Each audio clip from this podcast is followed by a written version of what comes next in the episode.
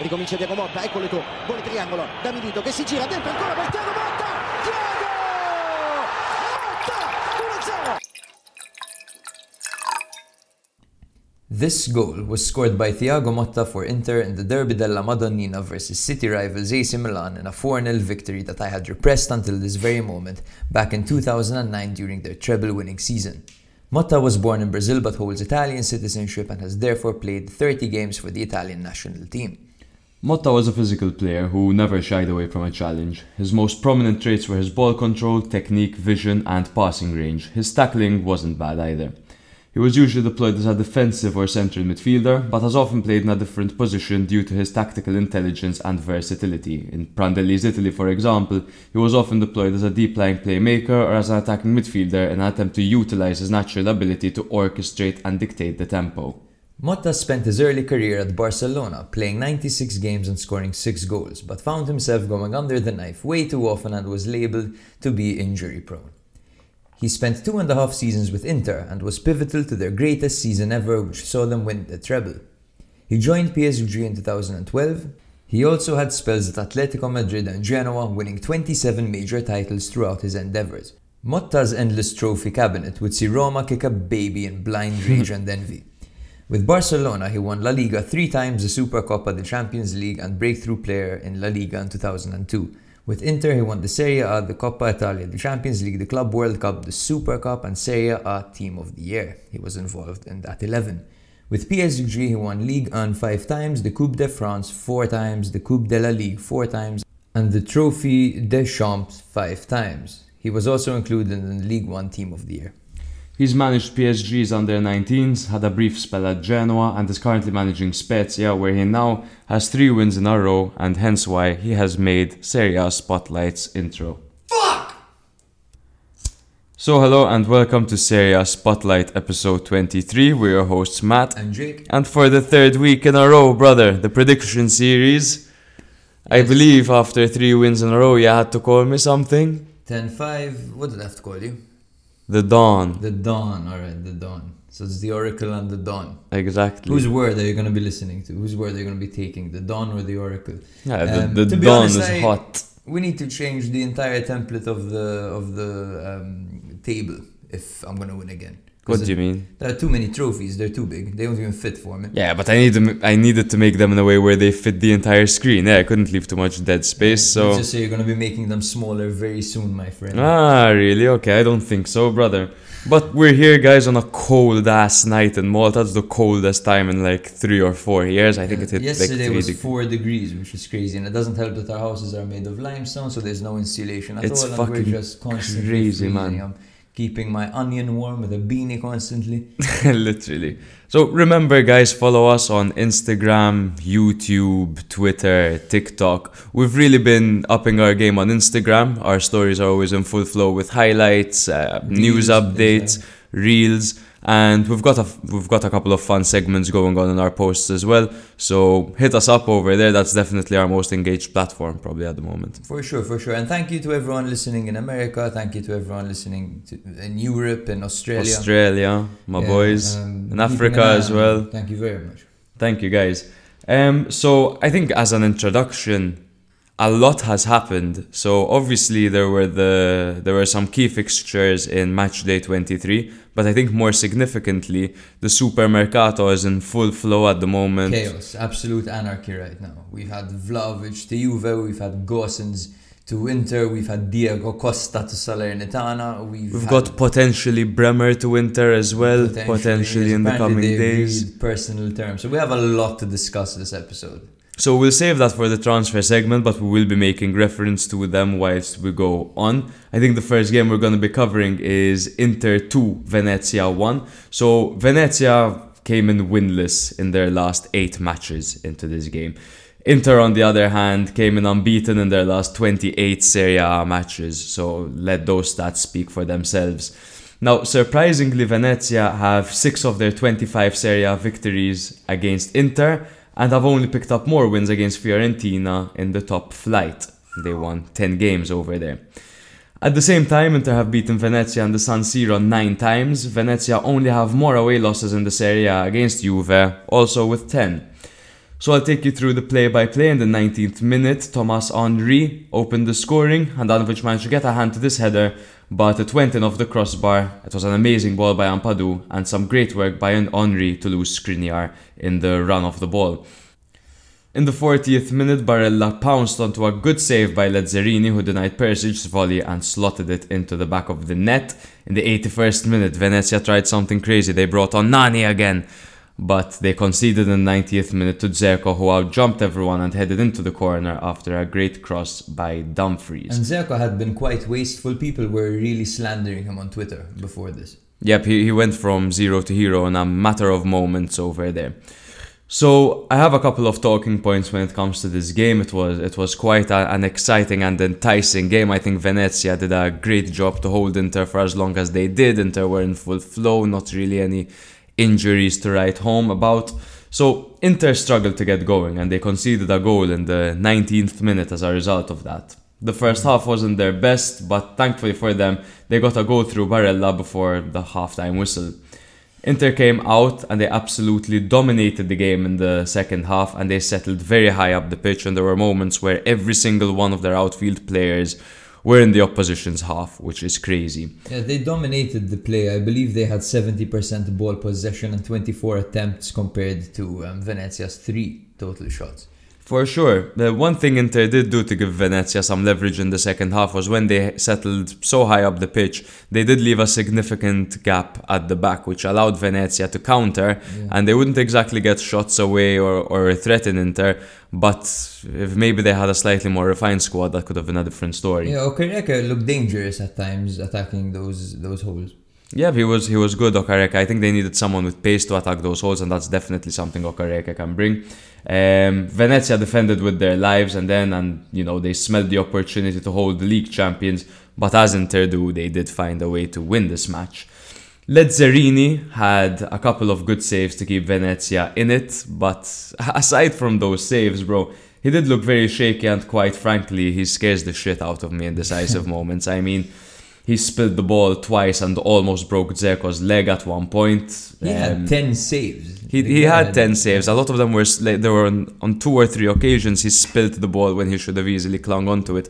And I don't know if you saw the last goal of the match by Džeko, yeah. but he was stood behind the line. Which yes, is, I saw that. Which is There's fucking weird. Yeah, like, that's way to control your box. You know what yeah, I mean? Shame they had Romero out, right?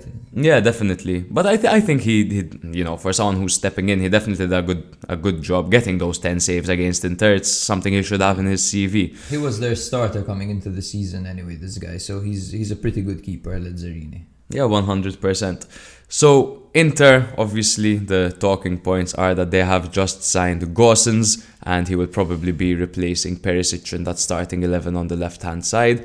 Um, how will he fit in, and how will Inter improve with Cuisance in the team? So Cuisance, the, the thing about buying from Atalanta is that you're getting a plug-and-play player who is used to Gasperini's system. We saw that with Kessie, for example, when Milan signed Kessie, he couldn't really fit in immediately. Um, same with Conte, same with quite a few people who have left yeah. um, Atalanta before. But in this case, I think he'll be fine. He's very suited to Inter's system. You know, they play a three at the back as well. He'll be playing as a wing back. I think he has so, competition bro. with Perisic, who's also been very good this season. So I don't think it will just be Cuisance's spot to take for free. Like, you know, I think Perisic will give him a run for his money, and they'll be rotated Um, accordingly. I, I think he'll be fine there. I think he's a, sign, a, a signing that will be useful now, and one that will be useful in the future too. Yeah, and with the signing of him and potentially Bremer later on this week as well, what does that mean for Dimarco? What does that mean for his spot as left back and potentially even centre back, bro?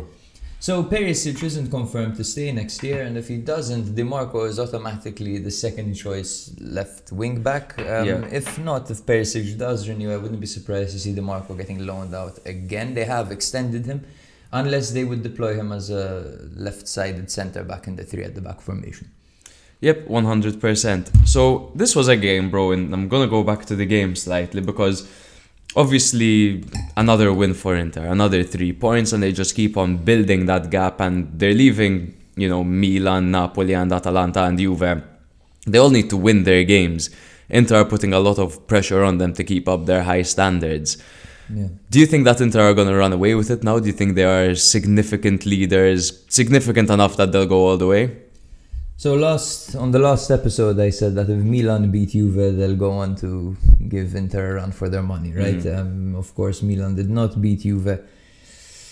Therefore, I don't know. I, I don't have a good feeling about the Inter game at all. Milan's squad is so injury-ridden and so mm. like unlucky, to be honest with yeah. you. It's so unlucky. Such an unlucky season. I know everyone's going on about how oh, Milanisti complain and all that.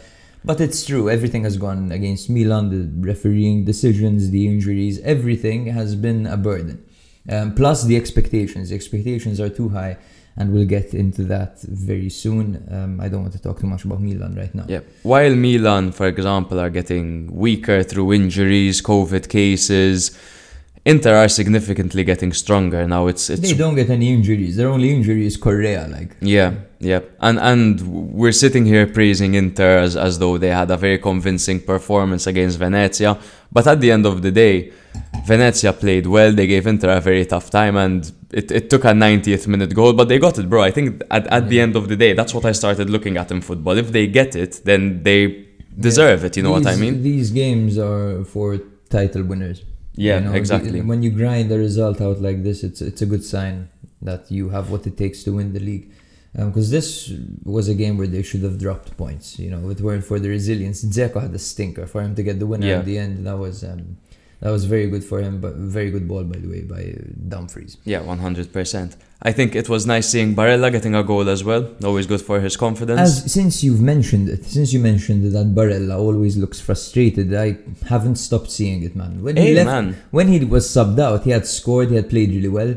He was fucking frustrated, huffing and puffing, huffing like, and puffing and flailing his arms around. And not, he's and not in the way that like he's winner. upset to be substituted, but I think he's a professional yeah. in that sense, and he understands. No, he high fives the manager and everything, no problem. He's pissed yeah. off at himself. Exactly, at his own high standard. exactly. Like, he, he, yeah, I, I hope that you know Inter's um, uh, team therapist does a decent job with Barella, because he does seem to be very hard on himself. And yeah. you know, for people like that, once. yeah, for people like that, you know, sky's the limit. He's twenty-four years old. He set his standards high.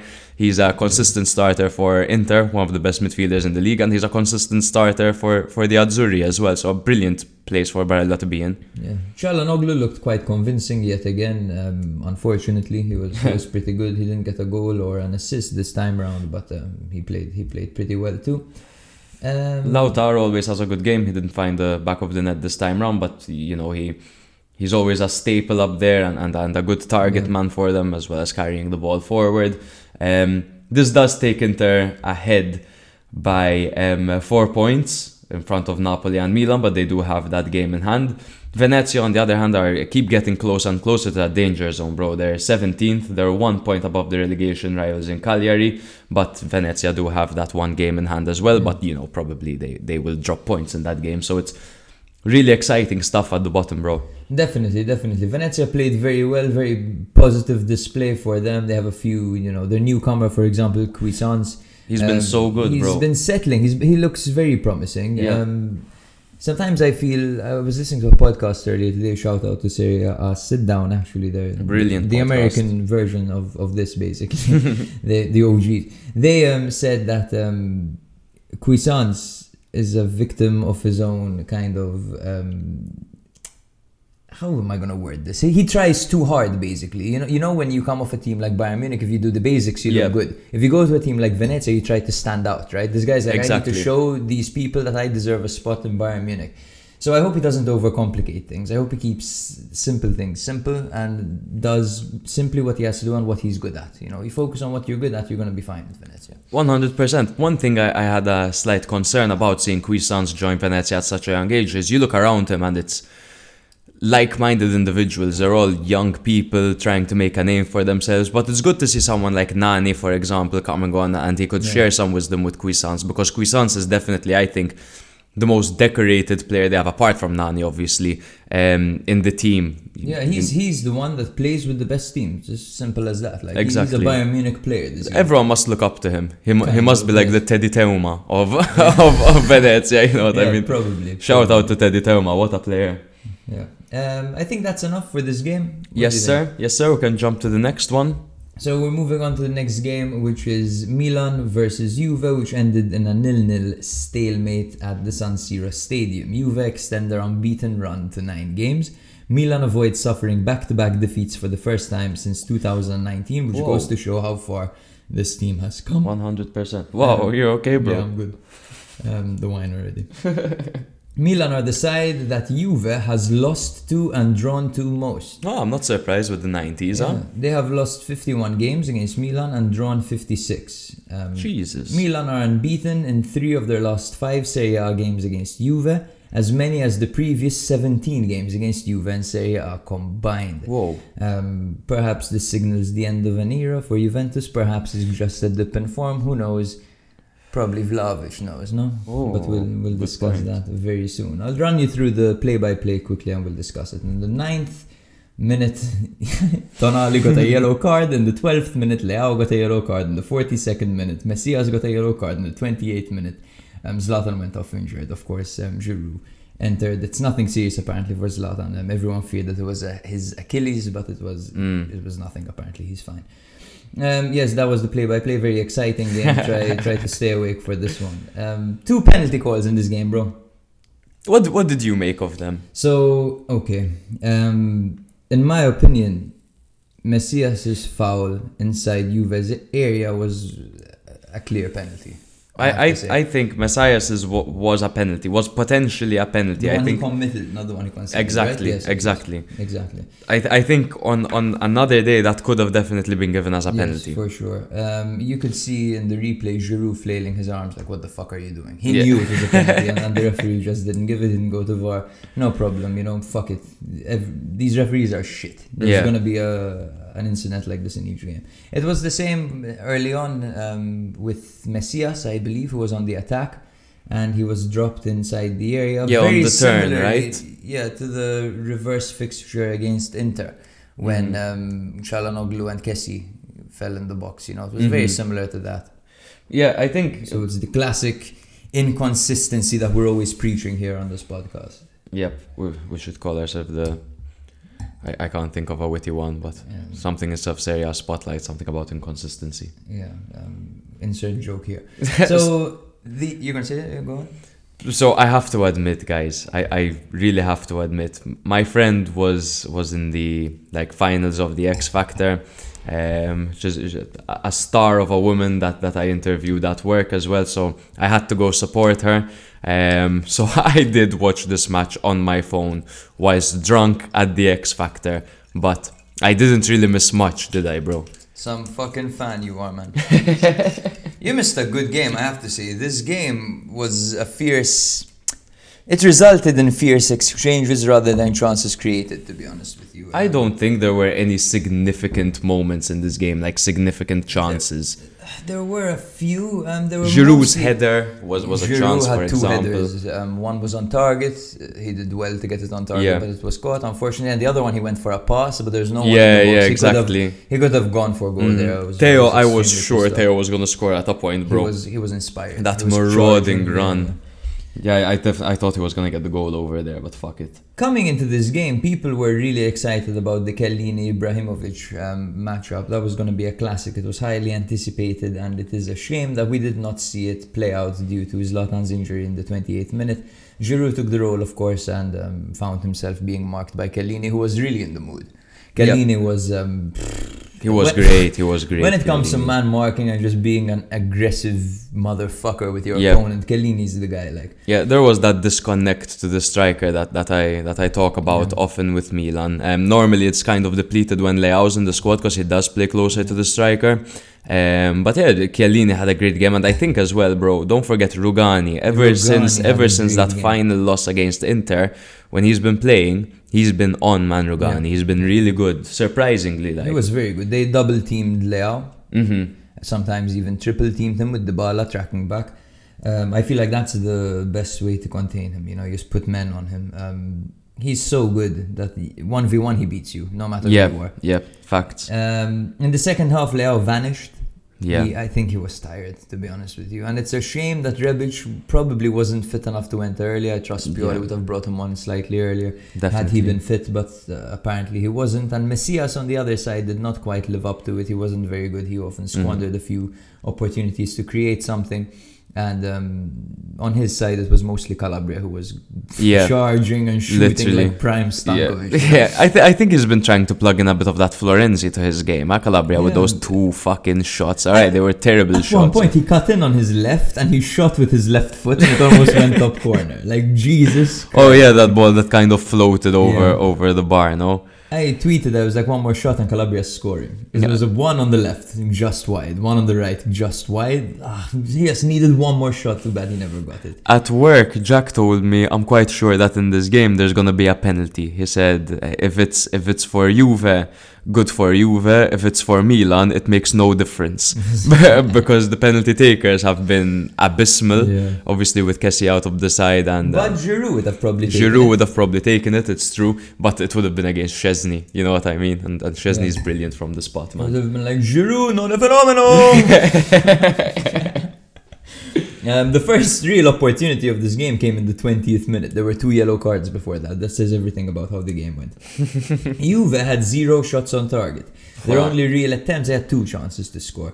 Um, Mattia De Cilio crossed the ball perfectly and was headed wide by Morata. And McKennie's header also went wide later on, later on into the game. Um, that's basically it. We also saw Alexis ankle breakers come on and extend his oh, lead. He was the, good when he came at on. the nutmeg table. Yeah, yeah, you know, yeah. The top yeah. of the nutmeg table. On the Džeko, I think it was. It eh? was, yes. He he megged them. I believe that's his ninth nutmeg this season. My God, he, he's ahead by quite a few. That's a trophy in our cabinet.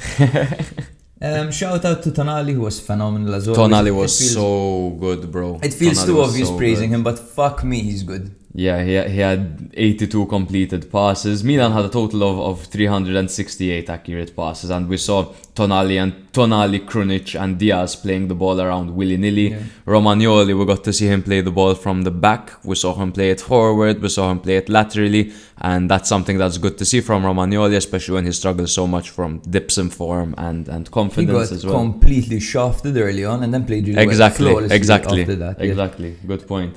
Um, also, Kalulu played really yeah, well. Kalulu really, was good. Really well. He's he's kind of he plays similarly to Tomori when it comes to the recovery pace and the aggression that he plays. Exactly. With. If we're talking about tracking back, I mm. think in that sense they're they're similar in the, in the sense that they both provide that pace. Yes. Um, that's the thing that pisses me off about Allegri. Okay. Right? You're seeing this Milan side. You have a makeshift centre back over there. You have Romagnoli, who's just returned. You have Krunic playing in the midfield, who. For, don't get me wrong, I would give Krunic one of my organs.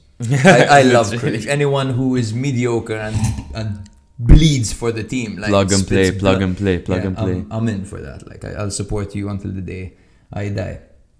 Um, but I'm I'm surprised Juve didn't attack Milan more, man. Mm. They didn't. They they sat back. They, they they were happy with the draw. Zero shots on target. What kind of fucking football is this?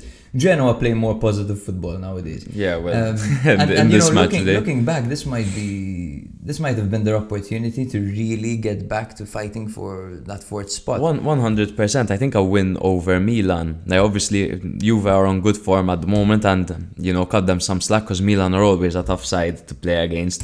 But Milan are. You know, on, on kind of bad form. Juve are on good form.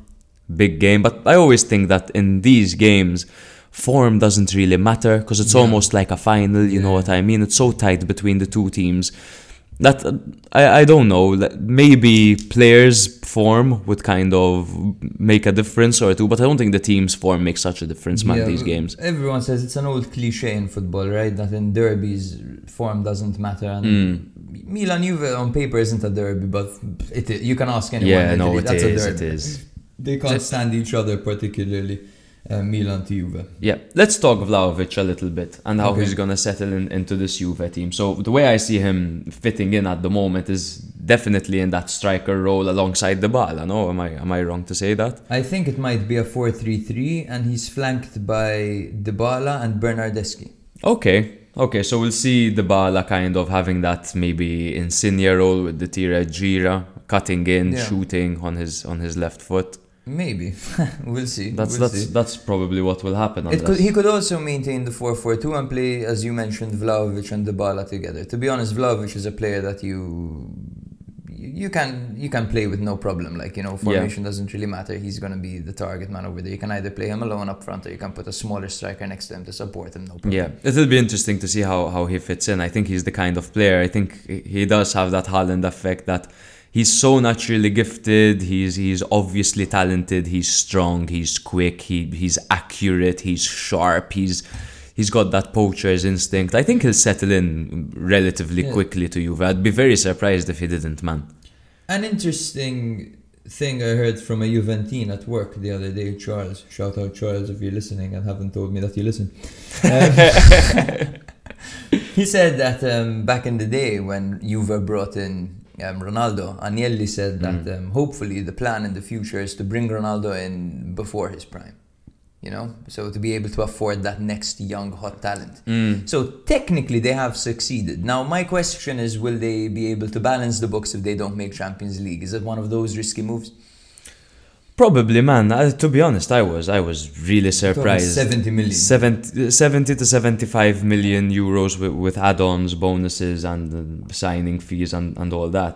Um, I'm surprised Juve were, were capable to pull off a seventy-five million purchase, as I as I was surprised to see Inter splashing out the cash no, as I well. Don't, I don't get it, man. You read about these teams being in a financial dire situation. Mm. And suddenly they're splashing seventy million. You have the yeah, likes of Barca, you have the likes of Inter. Barca spending fifty million on, on, on Torres yeah. or, or whoever the fuck they just signed, man. But anyway, and this leads to people saying, oh, Inter are getting Gosens, Juve are getting Vlahovic, and Milan get fuck all.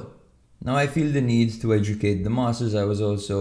Um, requested by my good friend Benjamin on Twitter, Meagles. Um, he hates it when we pronounce it like that, but it's it's Meagles. How's it supposed to be pronounced? Meaglas or something like that. It's I mean, no it's way. It's inspired yeah. by Legolas. Legolas, yes. Alright, that's pretty cool. Yeah, um, Meagles is cooler though. um, so I'm just going to start out by saying that Sporting Lisbon have just been banned from participating in Europe for the next three seasons. Okay, yes. Due to financial recklessness, due okay. to irregularities.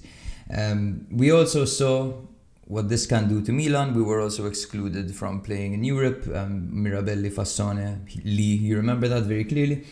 Um, Elliot's focus right now is to balance the books while strengthening the team cautiously. We can't really comp- complain about how far we have come in two seasons, because you look at Milan two seasons ago, they were absolutely atrocious. They couldn't even make top yeah. four, and now they're fighting for the league for the second year in a row. Mm-hmm.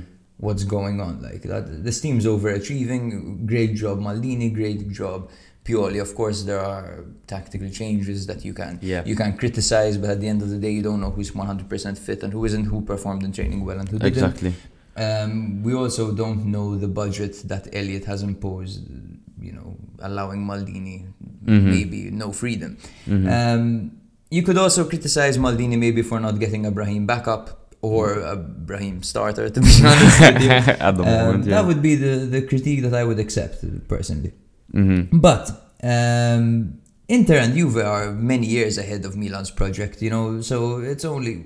Maldini said it many times, Milan need to make Champions League four times in a row before they can compete at that level. I agree. I, I hated how... He's telling you, just fucking wait. Mm-hmm. I hated how people were looking at Champions League as that final stepping stone. Once we get Champions League, we're on top of the moon and yeah. we're back where we were and we're, and we're going to be great again. Like, no, it's just a stepping stone. Here. Exactly. We're going to get to the Champions League. We're going to get knocked out in the group stage. Lille won the league, made Champions League and dissolved them. Exactly, exactly. And in a league that's that's as tight as Serie A is, it, it's not an easy task at all. But what pisses me off is seeing all these in-debt clubs spending money, and then Milan, because they want to balance the books, and they don't spend shit. Now I know that them not getting a centre back in January probably means that Botman's confirmed for summer, and and that, my friend, is a big dick move. That is yeah. an intelligent move from Maldini. He's already thinking about next season. I don't know, does it does it mean that he thinks the season the league is out of reach? Maybe not, because Tomori's coming back. Yeah. You know what I mean? So I don't know, people people argue that now is the opportunity to win the league with Juve dipping, with Inter being the only real comp- competition there is. I, I don't view it like that, personally. It's not Milan's time. No, it's not it's Milan's not, time. It's not Milan's time yet. We we see it. Like, how unlucky do you have to be, apart from the fact that the squad from the get-go isn't quite ready to fight for the league, and financially Milan isn't there yet. And, uh, you know, this team is young. They have, they've played one Champions League mm-hmm. season so far. Yeah. You know, they're not ready. They're not ready at all yet. Um, but don't worry, Milan's time will come, definitely. A young team that's very yeah. promising. I see it in, in in the next four or five years, maybe. Yeah. Milan are going to be in full flow, and maybe they'll win a league as well. So yeah. w- we'll so. see. I hope so. Um, on the topic of Vlahovic, we can address the new Vlahovic. Lazetic has signed for Milan from Red Star Belgrade. Looks eighteen, promising. eighteen-year-old Serbian striker, six foot four, very powerful. You know, that's yeah. Tal- kind of my type guy. of striker. Yeah. yeah. He's going to be learning from Giroud and Zlatan. So he'll, he'll not get bad, a few brother. Things, yeah, not, not bad. bad. And Manjan's gonna be pinging those balls his fucking noggin. He's gonna be laying it off to Leao. On, about Manjan and his ball whipping. And his ball whipping. By the way, his balls weren't whipped particularly well this game at all, because every fucking ball he gave went out for a throw-in. It reminded nah. me of the ninety-nine. I have to say, man, he was every time he could. We're not like, saying his fuck? name anymore. No, the ninety-nine. No, the ninety-nine. All ah, right. ninety-nine. Okay. Okay. The ninety-ninth yeah. best goalkeeper in Milan's history. It's too many syllables. Yeah. Best goalkeeper. Nelson, my friend. Nelson fucking Dida. I, I said the ninety-ninth best goalkeeper, ah. so that makes him one of the worst. Oh, then I, the joke completely went over my head. So, is there anything you want to add from this game? Not particularly, I think we covered okay. it. So, Inter are first with fifty-three points, while Napoli and Milan have the same number of points in second and third, respectively, with forty-nine. I love how you're just working around saying Milan are third. No, Milan are, are second, joint points with Napoli. Milan are fucking third, dog. Fuck it. So the next game we're going to be covering is another spicy encounter. It was another nil-nil draw, however, between Lazio and Atalanta. So Atalanta were coming off a draw against Inter, whilst Lazio are coming off a three-nil away victory against Salernitana. Um, Atalanta have scored in their last eleven games against Lazio, but only won three of those encounters, drawing four and losing four. So obviously coming into this game, the obvious talking point was the amount of injuries from Atalanta. Gasperini addressed it at the end of the game, and he said that ninety-nine percent of those injuries came yesterday, the day before the match. So there was absolutely no time for Atalanta to adapt. It was a plug and play. Okay, strikers, we don't have Ilicic, we don't have Muriel, we don't have Zapata. Fuck it, we're going to need to play Piccoli, who they have just loaned out to Genoa. But, exactly. Uh, but but yes, this was, you know, I saw the, the lineup and I was like, Conor McGregor, you know, who the fuck? they they like, have. Who the fuck are these people, man? Bro, like, it's crazy. Who's Scalvini? No idea, no idea. Th- there were Duvan, Muriel, Ilicic, Malinovsky, Koop Miners, and Gorsons all out injured. All out injured. That has to hurt, man. We've seen all those start together. And like, they get the result. Now, uh, eventually when we'll get to the Bologna game, you'll hear Mihailovic's bullshit excuse as to why they couldn't get a mm. point that game mm. because of their injuries and whatever. Granted, their list is extensive, but so is Atalanta's. But look at what they managed to do, these guys. Yeah. These I guys mean, came out here, Atalanta, with a bunch of fucking kids and held Lazio at full flow, basically. Yeah, their front three were Pessina, Miranchuk and Piccoli. Yes. You know what I mean. Against Zaccagni, Immobile and Anderson. Mm. Those like are essentially the their three best ones, you know, bar Pedro, of course. Lazio were only missing Pedro, Akpa Akpro and Acerbi. So technically they, they are in, in full flow. I mean, Acerbi hasn't been great this season. A big loss was Pedro, because Pedro has been incredible this season. But mm-hmm. when you can plug in Zaccagni, you know what I mean, then the team shouldn't be highly affected. And I have to say, that. he's he's fucking good. And especially like seeing his um, the amount of offensive liberty that Sarri is giving him. Because we also... Zaccagni? Yes, yes. We, also, mm. we always saw him being like... restricted going forward, because Juric always demanded him to give in a defensive contribution. Mm-hmm. But now he has more offensive liberty, and we're really seeing what he can do up front. For sure, he is, he's magic, man. The touch he has on yeah. the ball is, is brilliant. At a, at a point, he smacked the post. He controlled the ball like Dennis Bergkamp in, in a, a tight situation. He knocked it down, and on the turn, he whacked the post, bro. It was such a nice move. Um, there isn't really a, a play-by-play I'd like to run you by. But no yellow card. Well, there, there were a couple in, in this game. So Lazio would have thought that, you know, they, they had the lead on two occasions with Zaccagni slapping the post. Um, and th- there was an attempt as well by, by Marisic from some distance that just skimmed over over the bar. Um, Atalanta didn't really play any uh, attractive football, but they managed to shut Lazio's play down, and Gasperini was very happy with the result and was seen smiling from ear to ear at the final whistle and said that this match was a showcase of his squad's attachment, heart and ability. And this is something I've... Oh, one hundred percent. This is something I brought up on Instagram recently. Um, I said that... What's your at? What's your at? At Fenku ninety-seven. Um, F E N K U ninety-seven. Thank you very much, ladies. Um, so what Gasperini has is he has a squad of twenty guys that can play his game, bro. Yes. They know how Gasperini balls. Yeah. And they give him Gasperini's balls, you know what yeah, I mean? It's a plug-and-play philosophy. You can get a, a la Sue from the butcher and just throw her in striker, no problem. Like you can pop anyone here. Like, like they popped in Salvini at centre midfield. They didn't look out of place at all. Mm-hmm. They brought on, I don't know who they brought on. Was it Sidibe, Sidibe. and Nipoti? Yeah. Again, no problem. They know their role. They know what they have to do. You, you see other other top teams playing with these amount of injuries, and they don't even have these guys to bring on. Not, their they, well, identity they do. Leaves. Their identity vanishes. Mm-hmm. Mm-hmm. But but you know they, they still played the same football. They kept their shape so nicely. I love watching Atalanta when they're on the backhand defending, like they do yeah. in, in Europe on the occasions when they play when they play the Real Madrids and the Atleticos and, and Uniteds. Um, they defend so nicely, especially for Champions League standards. It's it's nice seeing Italian defending in the yeah. classic Italian style, shifting, keeping your position, tracking back, swapping, pressuring. It's classic and it's beautiful to see. And I think Atalanta did that brilliantly, man. Lazio, on the other hand, are going to be fucking kicking themselves because what they had here is an opportunity to beat a top seven team that is struggling yes. with injuries at the moment. And, and the that, my friend... boost would have been there regardless of their injuries. Because exactly. the fuck they beat Atalanta. Exactly. And now they find themselves behind Roma. They're pissed off that they didn't manage to capitalize against that team that fucking looks like, on paper... Who do they fucking look like, bro? Cagliari, Spezia, like you know Zira what I mean? United. Like, who the fuck are these people? Like... Honestly, um, yes, they, they were extremely thin, Atalanta. Like, mm-hmm. they barely had enough to field an eleven. You know, they had a bunch of makeshift youth players. Mm-hmm. Um, but but it has to be said, again, massive well done to Atalanta. But do you think that this was a great defensive display, d- display from the likes of Demiral, Palomino, and Luis Felipe? Or do you think and that... And Jim City. And Jim City as well played very well. I mean, even Patrick kind of played well, to be mm. honest with you. No, we said you said Luis Felipe. Yeah, yeah, but he played very well as well. Oh, you're saying the defenders yeah, and, overall. And okay, overall, sorry, yes, so my bad. No problem, no problem. Or do you think it was a striking mishap? I think there was a lack of creativity from Lazio's side, which is which is something always surprising, especially when they have Milinkovic-Savic, Luis Alberto, Anderson, Zaccagni, Immobile. But there has been a lack of creativity over there, man. It seems as though they are uncomfortable playing the way that they play.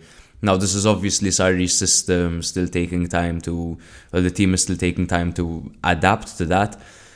But I, I don't get it, dude, because... This is easily a game that, that they should be winning. They do have the talent on the team to do that. They do have the manager to do that. And I mean, he talks about Luis Alberto not fitting the system. Have mm. some balls, drop him. You know what I mean? Like, we've seen it before and I've criticized him for it, but stick he, to your guns, home dog. What's he going said, on? He said he only had one argument with Luis Alberto um, and hasn't had any problems with him since. Um, but I don't know. You're right. These players aren't really suited for this system or... Or... a more likely scenario, the system needs time. Yeah, that that's no, it. That's, that, that's it. Probably it. Now, the problem is these guys are fucking good. Milinkovic, Savic, and Immobile, for example, and Luis Alberto are top players in mm-hmm. Serie A. They're not going to fucking wait no, just no. in case this guy's system gets ticking, you know? Mm-hmm. So they, they should be worried. They should be worried. Um, if I were in Lotito's shoes, I have no idea what I would do right now. Would Do, do you sack Sarri? Do you fucking keep him? What would you do? Well, everyone knows that Sarri is the kind of manager that needs time. He needs time to change the system. Chelsea knew that when they got mm. him, but they sacked him instantly. Juve knew that when they got him, but they sacked him instantly. Yeah. Napoli knew that when they got him, they kept him for a while. They had some success. They got very close to winning the league. But but what, man? Perhaps it's because he needs a few years, but he doesn't look like he has. He has many years, years left in him. Exactly. That's a fair point. They're like, oh fuck, this guy needs three years, but Bro. I'm not sure he has them in him. Man. Last time, I forgot what player it was, but he totally took Sarri out. You saw that? He he, ah, he, yes. he fucking took Sarri out completely. It was completely. in this game, actually. Was it in this I game? I think it was in this game. One of the fucking... Sarri fucking flew, bro. He yeah. flew and he got up His quicker glasses than... glasses flew as well. He got up quicker than the player. He made a comment about it after the match. He's like, ah, not bad for sixty-seven hours. That's, that's two out of twenty Serie A managers that we have seen fall this hey, season. Hey, man, it's, it's so fucking Inzaghi and Sarri have fallen. Who's next? Who's fucking next? Inzaghi's was hilarious because it was down the stairs. Like, yeah. you, you know what and I mean? And the fans were fucking laughing, but they knew they shouldn't have it. But anyway, um, this game, I think Atalanta will be very happy to to take... home a point, while Lazio will be kicking themselves, as you said. Mm. Everyone says that Lazio are Immobile dependent. I might feel like they are Pedro dependent. Well, no, I think I think Immobile has has a bigger say on on the club. He is Mister Lazio, but I get what you mean that this season Pedro has been. Not, I'm not talking about the marketing. I'm not talking about. I'm, I'm talking about strictly on the pitch. This season, Pedro has created and contributed to so many goals. But the thing is, and then Pedro can be replaced with with um, Anderson, whilst Immobile will be replaced by Muriqi.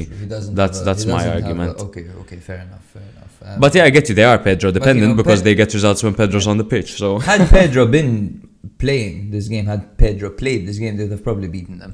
I, I would safely it's likely. say that. Yes. It's it's likely, you know, especially with fucking, yeah. he he would have faced Petzella on his side.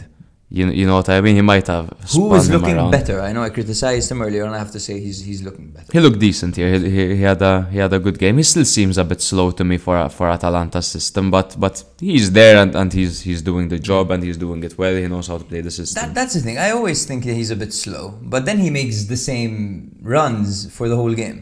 You know what I mean? Like, he's not fast, but he, he will run at the same speed for the whole game. So so he has the stamina, at least. He's that. like that that Maltese left-back. I'm going to mention another Maltese player. Ryan, is it, is it Kamanzuli? Ryan Kamanzuli. He looks exhausted oh. two minutes into the match, but he has that moderate to high pace for the entirety of the match, and he doesn't slow down. You know what I mean? Team, the right? ginger guy, he plays for Floriana as well. No, the left back. I don't think I. We've I made so many jokes about him, brother. Okay, uh, Ryan Kamanzuli. Ryan Kamanzuli. Look him up. Look him up. Ryan Kamanzuli. There he is. There he is. There he is. Oh, there. Yes. He's quite good. He has a good say, throw on good, him as yeah. well. He he can whoop the ball in. Yeah, so everyone listening, follow Ryan Kamanzuli on his socials. He's a good player, bro. He plays, he's he's a very good player. The team with one million sponsors. He's not with Floriana anymore. I, I watched Floriana this year and he was there. I'm just, I saw a Google image. Like, I have no idea. No, he's he's, he's he's at Floriana, I'm quite sure. Okay, but anyway, anyway. Yep, yeah. So Atalanta find themselves fourth. They're only one point ahead of Juve, but have a game in hand. Lazio... Jesus, sorry. Lazio are in eighth. They're two points behind their city rivals in Roma, and they must fucking hate that. The next game was between Napoli and Salernitana, and it ended four one for Napoli. This was a southern derby, the derby of Campania, actually. Um, Napoli move within four points of leaders Inter, and these sides have only faced off four times in Serie A. In nineteen forty-seven, they faced off twice, and they got two draws. That's crazy. Think about how rubbish Napoli were back then. And um, Napoli won the reverse fixture, um, which basically means that Napoli are unbeaten against Salernitana. I'm going to say of something course. totally unrelated to football, probably because the wine is, is kicking in. But why does nineteen forty seem further away than nineteen thirty and nineteen twenty? I don't, I don't know why.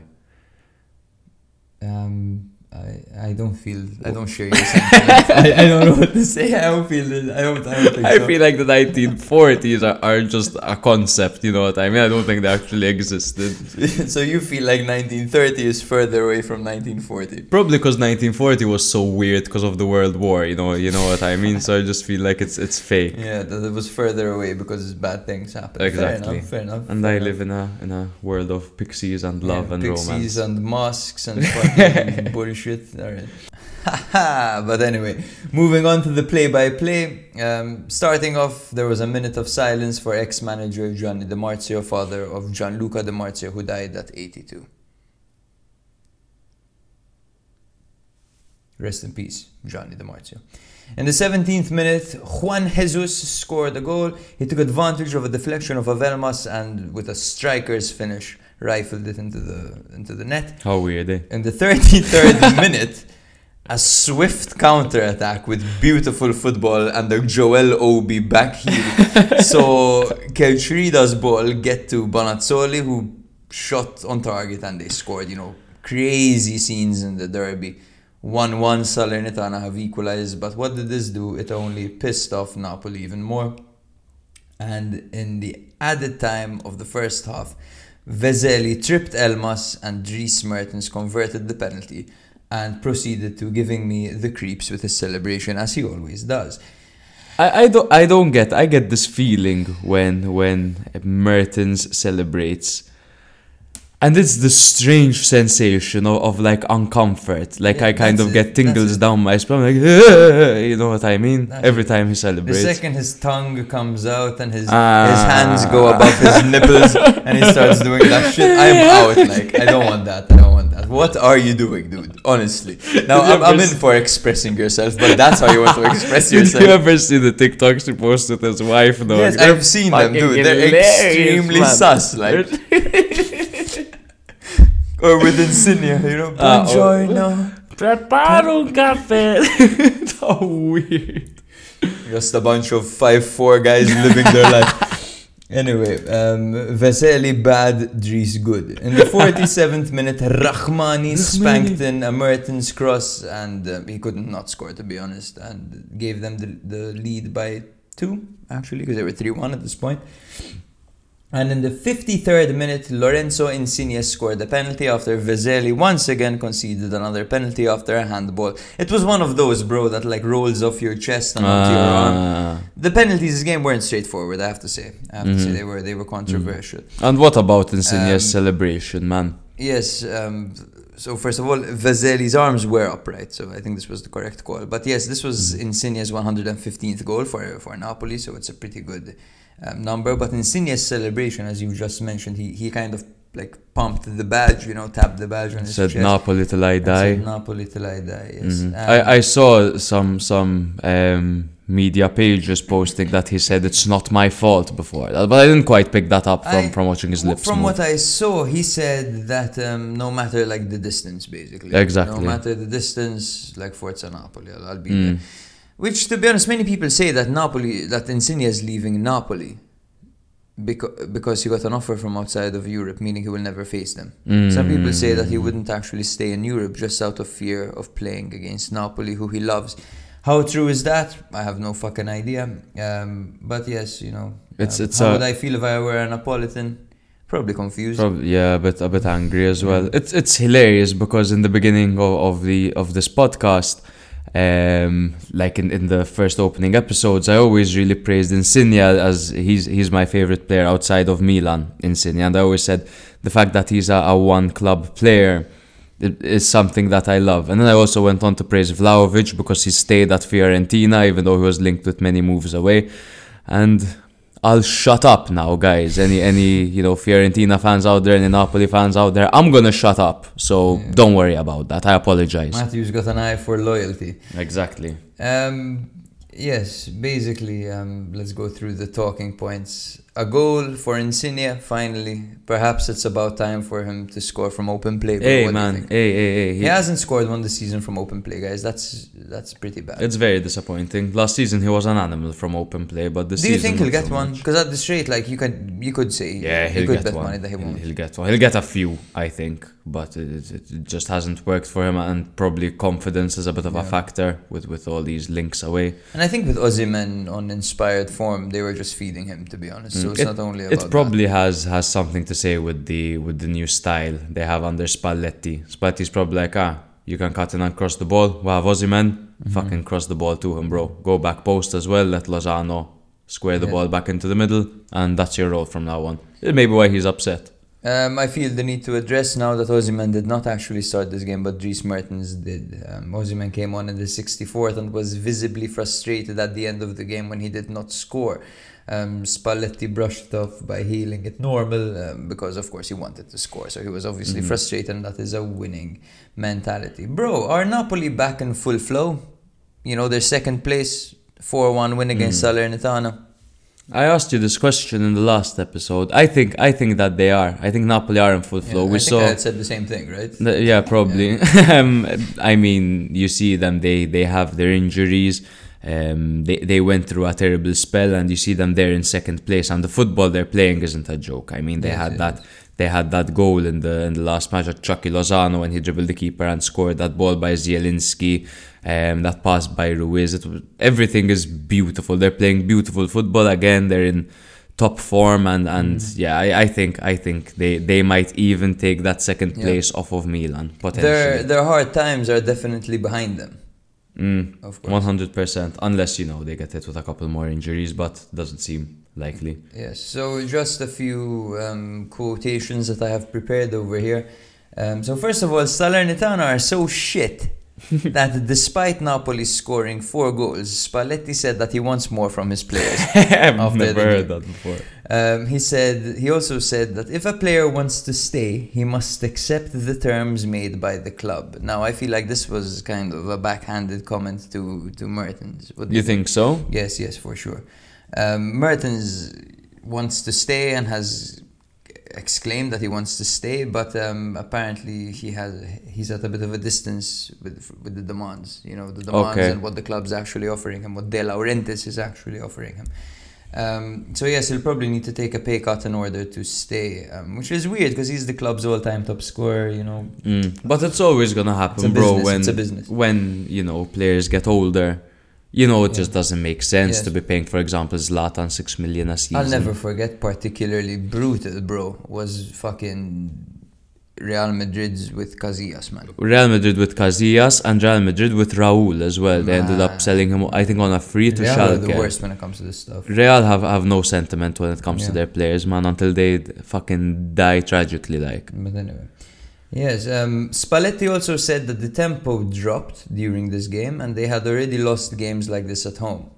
And scoring before halftime was actually crucial, and that's what confirmed mm. the victory pretty much. Mm. Fair enough, fair enough. They have lost games like that by, you know, dipping in concentration. Yeah. Fortunately for them, Salernitana are the type of side that if they score, you can just try hard and just score again. Yeah, pretty much, pretty much. Now, Salernitana's sporting director is Walter Sabatini. Oh no, who, I was gonna make this point later on. Go who on. Who was the sporting director of Bologna, right? Mm-hmm. He stopped mid-interview post-game, yes, to joke that's uh, Inter too, mm-hmm. to joke that Spalletti got a penalty for every three corners as some obscure new rule. Mm. Basically, um, you know, um, he the penalty calls were actually harsh, and he joked about it. Um, and Spalletti, being the good man that he is, laughed it off, and they parted ways with a kiss on the cheek. Um, so Italian. Contrary to that, Colantuono congratulated his team on a good first half and a decent performance despite their COVID problems. Um, their team has been ravaged by COVID yes, too, yes, so yes. so they actually played. The local well. health authorities had to intervene yes. on multiple occasions. He said so. that the COVID laws are flawed because the day before this game, two Salernitana players tested negative and couldn't be called up because they had no time to get a medical examination. Okay. He said, I don't like the regulations because there is still something to file. A so, simple man and a strong statement. There's still something to file, yeah. I want to add something on Walter Sabatini. I have a note over here. About Diego? So obviously he's just gotten his hands on the legendary striker Diego Costa. Um, the terms are basically that he, he signed a, he's signing a one-year contract, and if Salernitana survive, it's automatically extended to a two-year contract. But the thing I really want to mention is that Sabatini has a great track record discovering players. He discovered Gattuso, Kolarov, Ilicic, Pastore, Kier, Alisson, Marquinhos, Manolas, and Lamela during his spells with Roma, Lazio, Palermo, and Perugia. Do you think Diego Costa will be the next big thing?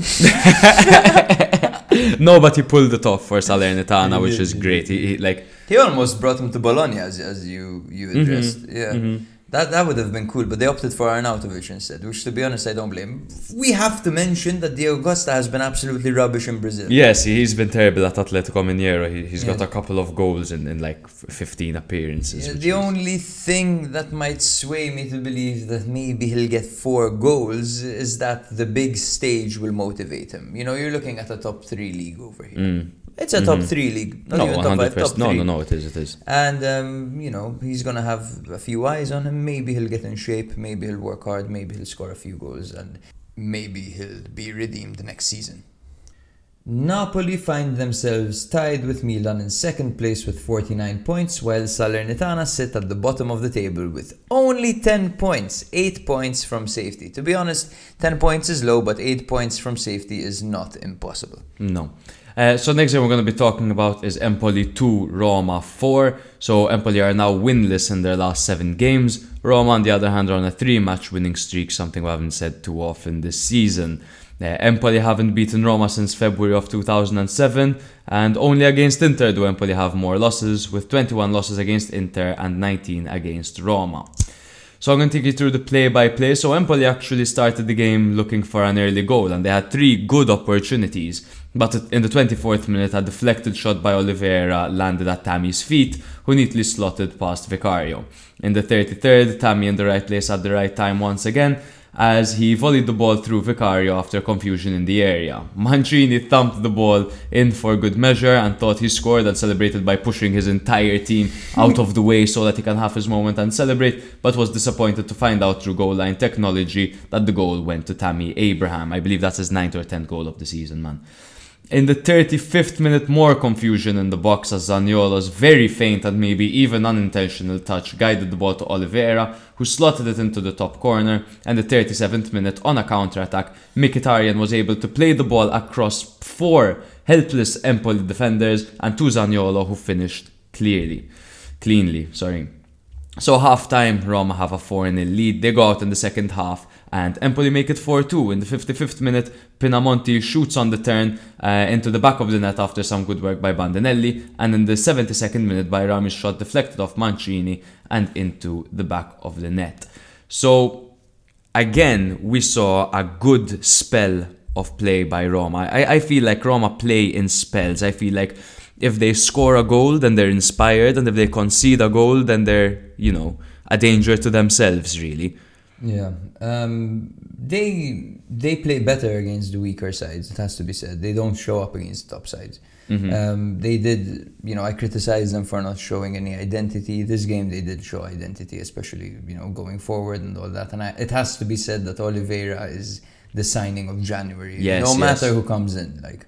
Well, we'll see with Vlahovic and, on, on, and all that, but, but he's been guy, good. This guy, what a start, man. What a start. He's contributing in every single game. This guy just loves coming to Italy and scoring goals, right? Mm-hmm. He came in the Champions League. He came to the Juve Stadium, the Allianz Arena, or the Allianz Stadium, whatever the fuck they call it.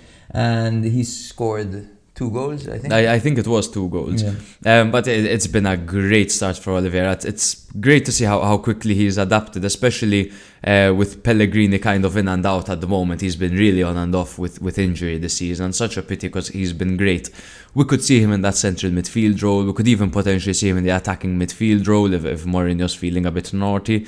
But he, he's added a lot to, to Roma's team. So he plays the ball around nicely. He's great at dead ball yeah. situations. He's at the right place at the right time. It's a great start for him, and hopefully he can keep it up, man. Yeah, and the Zaniolo-Abraham partnership is working really well, I have to say. Zaniolo as a striker isn't bad at all. He, he works very hard, he's very strong, he tactically he's fine too. Mm-hmm. He is a bit of a Chiesa, I feel, that way he carries the ball up. And well, before his injury, he was yeah. very similar, like the, to the point that like that constant charge. Yeah, and that's something I kind of want to bring up because we, we really criticized Roma in their win against Cagliari for kind of passing the ball early, and then it's a lot of runs, and it's a lot of runs, and it's a lot of runs. This, on the other hand, is a game where that would work. Yes. Putting Empoli under pressure like that, they had twenty minutes of brilliance, mm-hmm. Roma. Well, twenty minutes of brilliance, but essentially twenty minutes of pressure that caused Empoli to crumble. They they weren't used yes. to that. They're and used to providing Empoli the pressure had just themselves. Come off playing one hundred twenty minutes against Inter in the Coppa Italia, where they put up a good fight. So they were fatigued. They have their injuries as well. They, you know, this wasn't all Roma. Empoli were no, damaged. No, no, no. So that brings me to my point. This is what Andrea Azzoli said about his side just after the game. Our style of play, you can use the example of a blanket. You pull it up and your feet are uncovered. Or you pull it down a little and your neck is uncovered. So basically what he's saying is that his team are, are essentially mosquitoes and they, and they attack any single space that they can get. They will find a problem with you and they will exploit Doesn't it. Doesn't it mean... I interpreted it differently. I interpreted that um, no matter how they choose to play, there will be their team isn't deep enough to cover it fully, no? The way I viewed it is that no matter how what what approach the other team takes, they will find a fault in it. If they go, for example, offensive, they can catch them on the break. If they go defensive, then they then they can attack them and put pressure mm. on them. I found in a way that he wasn't criticizing his team; he was praising them with this comment. I, I feel I feel it was more of a praise. Well, you know, hopefully the, the players interpreted this. I don't know. I, I don't think it's it's a very good thing if I cover myself and a part of me is always uncovered. But the way I, I thought that the blanket is Empoli and the human being under it is their opponent. so the human so the human being is going to be exposed. You know, okay. you know what I mean. Yeah. That that's the way I saw it. Well, okay. I think that he just means there there are gaps in the team and he needs reinforcement financially. I think it was a dig at the directors more than anything, maybe. Oh, that that that could be. What do you guys think? Hit us Comment up. below, please. Hit the subscribe button. Turn on those notifications. But Empoli are ever impressive, man. Like they they conceded four against Roma in the space of twenty minutes. That's not great. That shouldn't be happening. And they really showed some some weak spots within their defense. There was a massive gap. That ball that was played through Mkhitaryan should not get past four defenders. You can't have one one man on Mkhitaryan, three in the middle, and the ball gets past all of them and lands to Zaniolo. You know what I mean? Yes. Um. And Empoli managed to get Roma fearful of an upset because they were Roma were only up by two goals for the last twenty minutes, and then oh. you know what I mean. So still a good performance by Empoli in the second half. They they kind of I like it when, when teams improve after a halftime team talk yeah, because to yeah. me that speaks volumes about the manager. I thought they were gonna come back, man. You, you know, they were they had momentum. Yeah, I, did, I really didn't think them. I didn't think they were gonna get four fucking goals. You know what I mean? Yeah. But but you know, it's it's a respectable performance for them against Roma because Roma are on hot form. They they mm-hmm. just won three matches in a row, which at least for Mourinho takes some pressures off pressure off his shoulder as well. What do you yeah, think? For sure, for sure. Um, it's a shame that Empoli are losing Ricci. By the way, they are losing Ricci. He's off to Torino. Apparently, uh, apparently, yes. Apparently, it's been confirmed. Um, like it's pretty much done, apart from the formalities. Okay. But um, apparently, it's going to be as a, ro- a loan with the right to redeem. Mm. So oh, for like how eight how million interesting to see him at. Oh man, I, I get so excited Torino. when I see these young young players getting coached by Juric. Mm. Like, good move, man. Good move, honestly. Definitely going to Torino, especially Torino right now, man, is brilliant. Um, do you think Roma need to improve their back three? On paper, Mancini, Smalling and Ibanez sounds good. I think it's the fourth option that's the problem, which is Kumbulla, who has not been... Present. He's been criticised by Mourinho, particularly, possibly har- harshly in my opinion, because he's a good mm. defender. Um, but he hasn't lived up to it. Let's be fair. He hasn't mm. been as good as the rest. Um, also, let's not... fucking forget to mention that Mancini is often beaten and so is Ibanez. like, these guys are good, and the fact that they get on the end of a few crosses and score a few headers makes us think that they're better than they actually are, of course. But in reality, defensively, these guys yeah. are not stable. Plus, Smalling is not reliable um, to play a full season without getting injured. Um, I think they need another centre-back, for it's, sure. It's weird, bro, because I like Mancini, I like Smalling, and I like Ibanez, especially Ibanez. I really, really like Ibanez, man. You should ask him out, man. But I don't think they play well together, bro. I, I really don't think they do. As in, you see how many goals Roma concede. I, I know we're probably being harsh because it's against Napoli and, all right, they just got promoted and they're in twelfth place. But you know how they are. Mm-hmm. They, you know, they're, they're great going forward. Um, but I definitely think their back three needs to be addressed, and yeah. I think they need to stop conceding that amount, bro. For sure. Another centre-back would definitely not hurt them. Yeah. Um, Roma find themselves in sixth place. They're four points behind Juve. Empoli are in twelfth. They're level on points with Sassuolo and two points ahead of Bologna, but Bologna do have that game in hand. So Empoli, they were in eighth a couple of match days ago, going down pretty rapidly, man. Yeah. Um, at least, you know, their goal is to survive, and they're they're doing that. Yeah.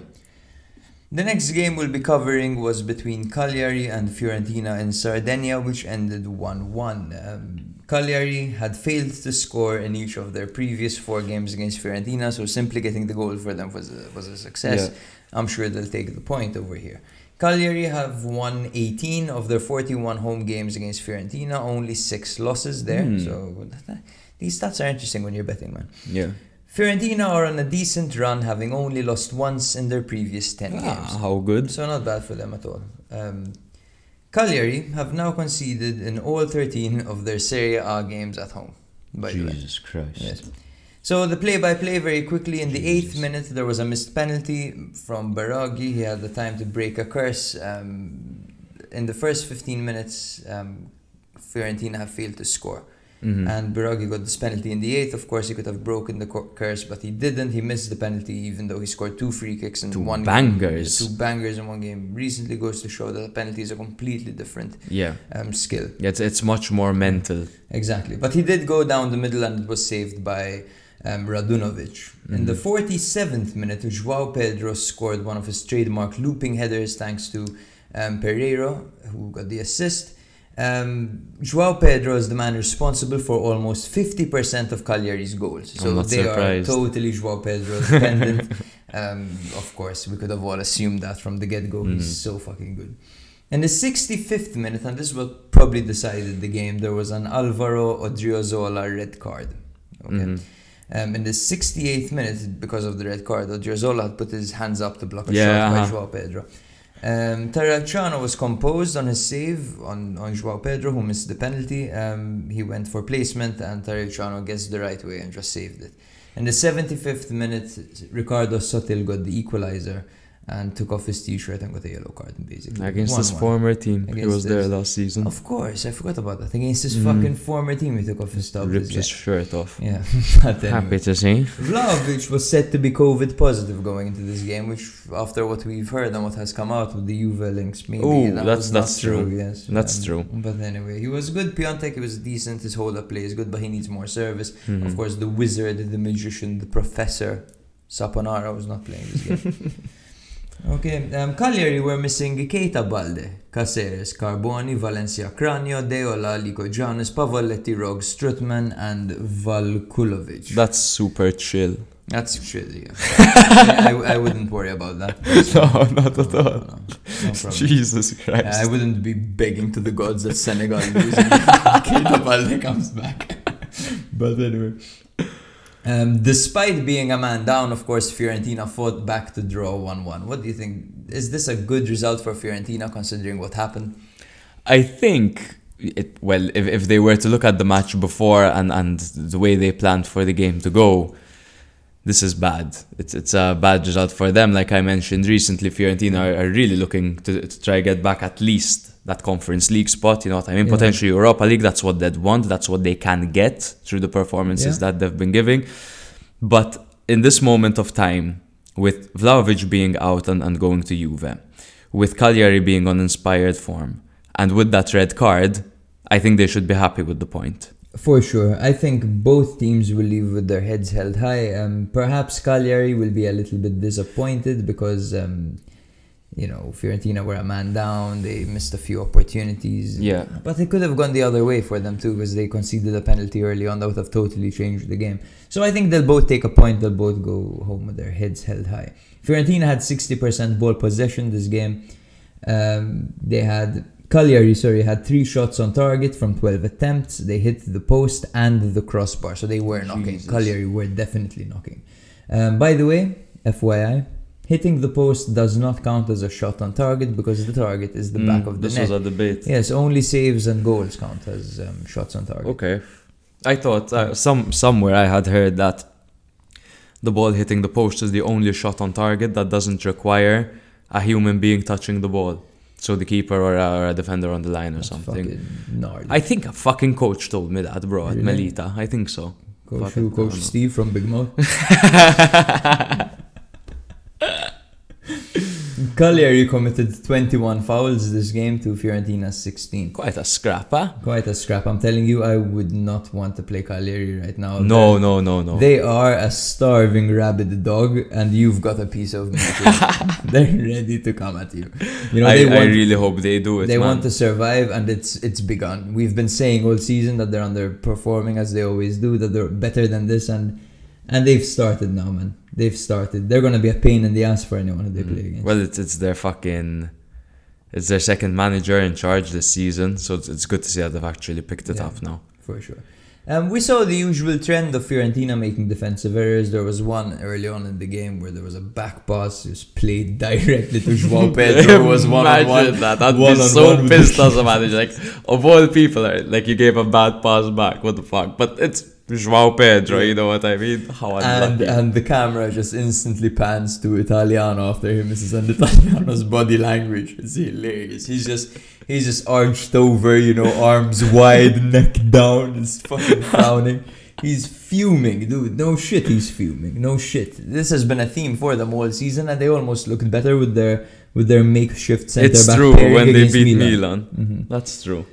Um, yes, um, Pedro, of course, hit the inside of the post, and as we mentioned before, there was Marin's deflected free kick, which rattled the crossbar. Just to mention, Cagliari were definitely knocking. There were a bunch of loud Sardinians going, woof! No, Ca- I think I think Cagliari were the better side, man, but it's weird the way football is. Like, yeah. Fiorentina get a red card, you think it's gonna be super chill from here on out, like, but they get yeah. the equalizer and they fucking pick up, like, after a red card. Definitely, man.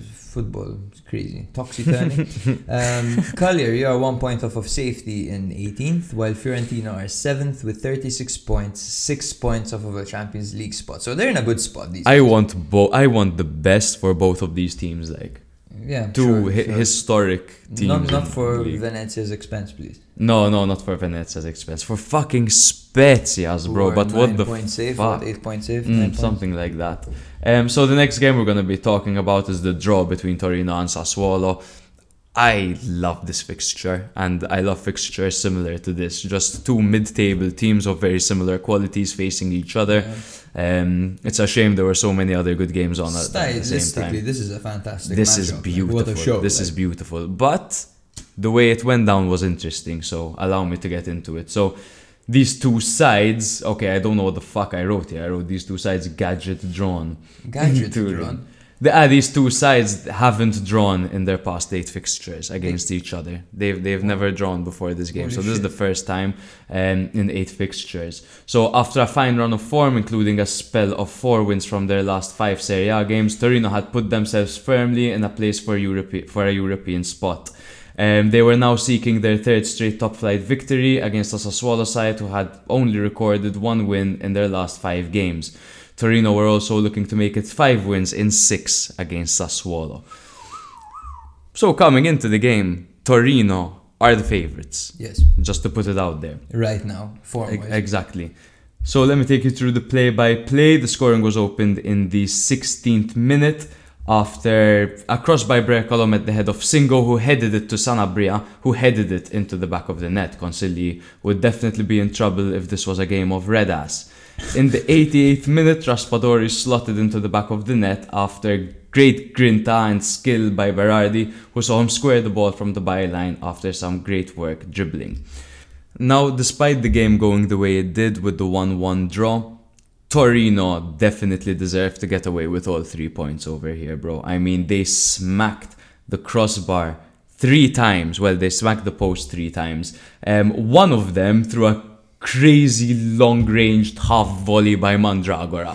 Consigli didn't he's move. He's got a fucking like, shot on He's got a rocket in his pocket. He had scored a crazy goal last season. I think against Bologna it was. He had scored a mm-hmm. mental one, bro, or this season. He's had a few. Even with Udinese, he had a good fucking goal. Definitely. Sanabria hit the post with a header. And Bremer with a header yeah. as well. I posted reels on the page about this game. Yeah, I Torino saw, man. Great post, fucking post. job with the reels, Thank by you. the way, on stories. Guys, our Instagram is fucking fire. Like, you should really check it out. Torino also tested Consigli on multiple occasions as he pulled off a great save, in particular on Sanabria. That was a good save. Like, and it, it pisses was. me off that Consigli isn't called up for the Italy squad. It's I don't know what fucking he has straight to do up weird. To get like. a call up. It is odd, really, especially with Donnarumma out. Exactly. The ninety-nine, sorry. Um, you know, like you, you have okay, you're gonna call up Cranio probably. You're gonna call three. up Sirigu, sure. I don't know why, but sure. Apparently, Sirigu is really good for the dressing room. I never heard of that third guy they called up, bro. I have no idea who he is. I can't even remember his That's name. That's where Consigli should be, should and I think be he should. Consigli. And why I think not? and I think he should be the one stepping yeah. in in place. I think he's really good. Consigli, he's a decorated man. player in Serie A as well. Honor him with the with the national with team. With the call up, he deserves it, man. He deserves it. And Mancini's romantic to goalkeepers. You know what I mean? Yeah. So fucking... He gave Sirigu a start. At the uh, Not a start, he brought he him brought on. brought him on, like, weird. Um, so, aside from that, Sassuolo had their first attempt in the sixty-fifth minute. In the sixty-fifth minute. sixty-five And in the sixty-fifth minute, and it was um, a Raspadori shot that was blocked by Bremer. Um, Sassuolo would be thrilled with the draw, bro. They got fucking shafted by Torino, man. Torino were all over them. Really, the possession was quite equal. The shots were fucking crazy. That's actually. it, bro. Yes, That's they, it. They, That's they, it. They peppered them. We all know Sassuolo can play the game. ball around. Yeah, yeah. Um, and when they can't, they have no alternate no game plan. Like, yeah. They they just get fucked. Exactly. And they did get fucked. Yes, twenty-one shots to, to six is quite quite significant. Mm. It's a great point by Sassuolo considering their performance, but they got very fucking lucky. Are Torino a solid step above? Under Juric? Of course, definitely. one hundred percent. A much better team Torino than Sassuolo. Ah, than Sassuolo. Um, I would say they're on par. I would say they're on par. Um, perhaps Torino are a little bit better right now. I think Torino have a better um, manager. Torino, what, what they have is, regarding their project, Torino are about, they're at the beginning. They're going to mm. get better next season. While Sassuolo will probably get worse next season because mm. of how good their previous seasons were. I think they'll Torino lose. came off of a few poor ones, so for them the only way is up. For Sassuolo mm. the only way is down. Unfortunately for them, they're not going to be able to hold on to Scamacca, Raspadori, yeah, I, I was about guys. to say Fratesi's a hot talent right mm. now. We've already heard Milan being linked to him. Yeah, the, the, I, I think they will lose Scamacca for sure, for sure next for summer, sure, sure. and I think they'll lose Berardi and as well. I think Mimmo with... might go to Milan, man, one day. Like, I just have a feeling that Mimmo will join Milan, and I, it will I feel be like he's the an best. Inter player. I feel like he's an Inter player, Berardi, not a Milan player. Oh, what? Because it looked good in blue and black, though. You Probably know I mean? That's just what I imagine him in. His mm. play style and everything. I imagine. I know what you mean, Ostia. I know what you mean. But yeah, um, that's unfortunate, or that would be unfortunate rather. But yes, I can't help but feel that Sassuolo are, are on the way down. Not down, as Interplay with wing backs, boom, he should come to us. Yeah, there we go. There we go. There you go, bro.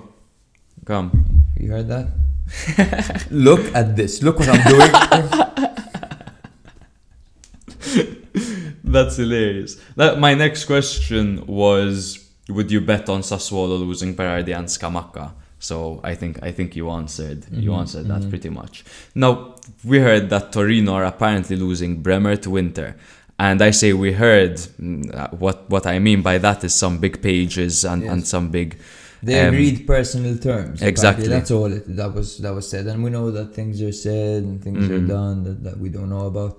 Um, but this would be massive for Inter. Like, holy shit. It's you're, bad you're for Torino, this. bro. It's bad for it's Torino. It's very bad for Torino. Um, but I trust that with Juric... A bit, you know, a bit of pressure from his end. I'm sure he'll, he'll apply it. You know, he'll, mm. as I always mention. But who who starts left, ahead of him there? Verona because of a lack of financial mm. backing. Who starts ahead of him right now? Because they have, if they sell Bremer, oh, Bremer might leave for free, right? I, I think it is for free, yeah. Fuck. But they have Itzo as well, who they've been trying Itzo's to sell. Good, I like Itzo. But Itzo will leave for sure. Now, I you don't think? know if he'll leave for free. Because he's not been starting. He's like, not been starting. He's mm. Unless, you know, he seizes the opportunity. Because Itzo was good back in the day. But yeah. I, I trust Juric will find a, a replacement. Perhaps, you know, a loan for Lovato, who he had at, at Hellas Verona from Atalanta. Pretty I would dirty. Yeah. Wait, Lovato's on loan at... Cagliari. Ah, of course, of yes, course, um, Cagliari. He's Cagliari, been really good there as well, man. He has been decent. He didn't start the last one. Um, I perhaps forgot to mention that. Mm. But um, but yes, he. I, I think that would be a good a good replacement, perhaps. Mm-hmm. Um, well, Torino find themselves in tenth. They're three points ahead of Sassuolo and one point behind Verona, and they have a game in hand. So definitely on the way up here. Yes. Like if they win their game in hand, then then they're in ninth and they're fighting for eighth, like already. Um, Sassuolo are in eleventh and they're level on points with Empoli. So as you mentioned, Verona um, or the, our next game, they took on Bologna at home. And they won two one. This was Verona's first big win over um, Bologna, or first win rather, since April twenty sixteen, ending a winless run of five games at the Bentegodi. Benteg. I always fuck this fucking word up. Bentegodi. Bentegodi. Benten. Benten Godi. Yeah. Bentegodi in the process, yes. twenty-five percent of Bologna's goals have come from outside the area this yes. season. Yes. Yeah. Mihailovic as the coach, right? That makes sense. Have it! Now this defeat makes it three in a row for Bologna. I'll run you through the play-by-play very quickly. In the fourteenth minute, Orsolini scored a goal. Um, what a strike it was on the half-volley against the run of play. One that Mihailovic himself would have been proud of. It was an assist by Soriano. In the thirty-eighth minute, Caprari turned it on. He got to the end of a Lazovic ball and it was an opportunistic backheel effort at the near post. Skorupski nice, couldn't bro. keep it out. It was a fantastic goal.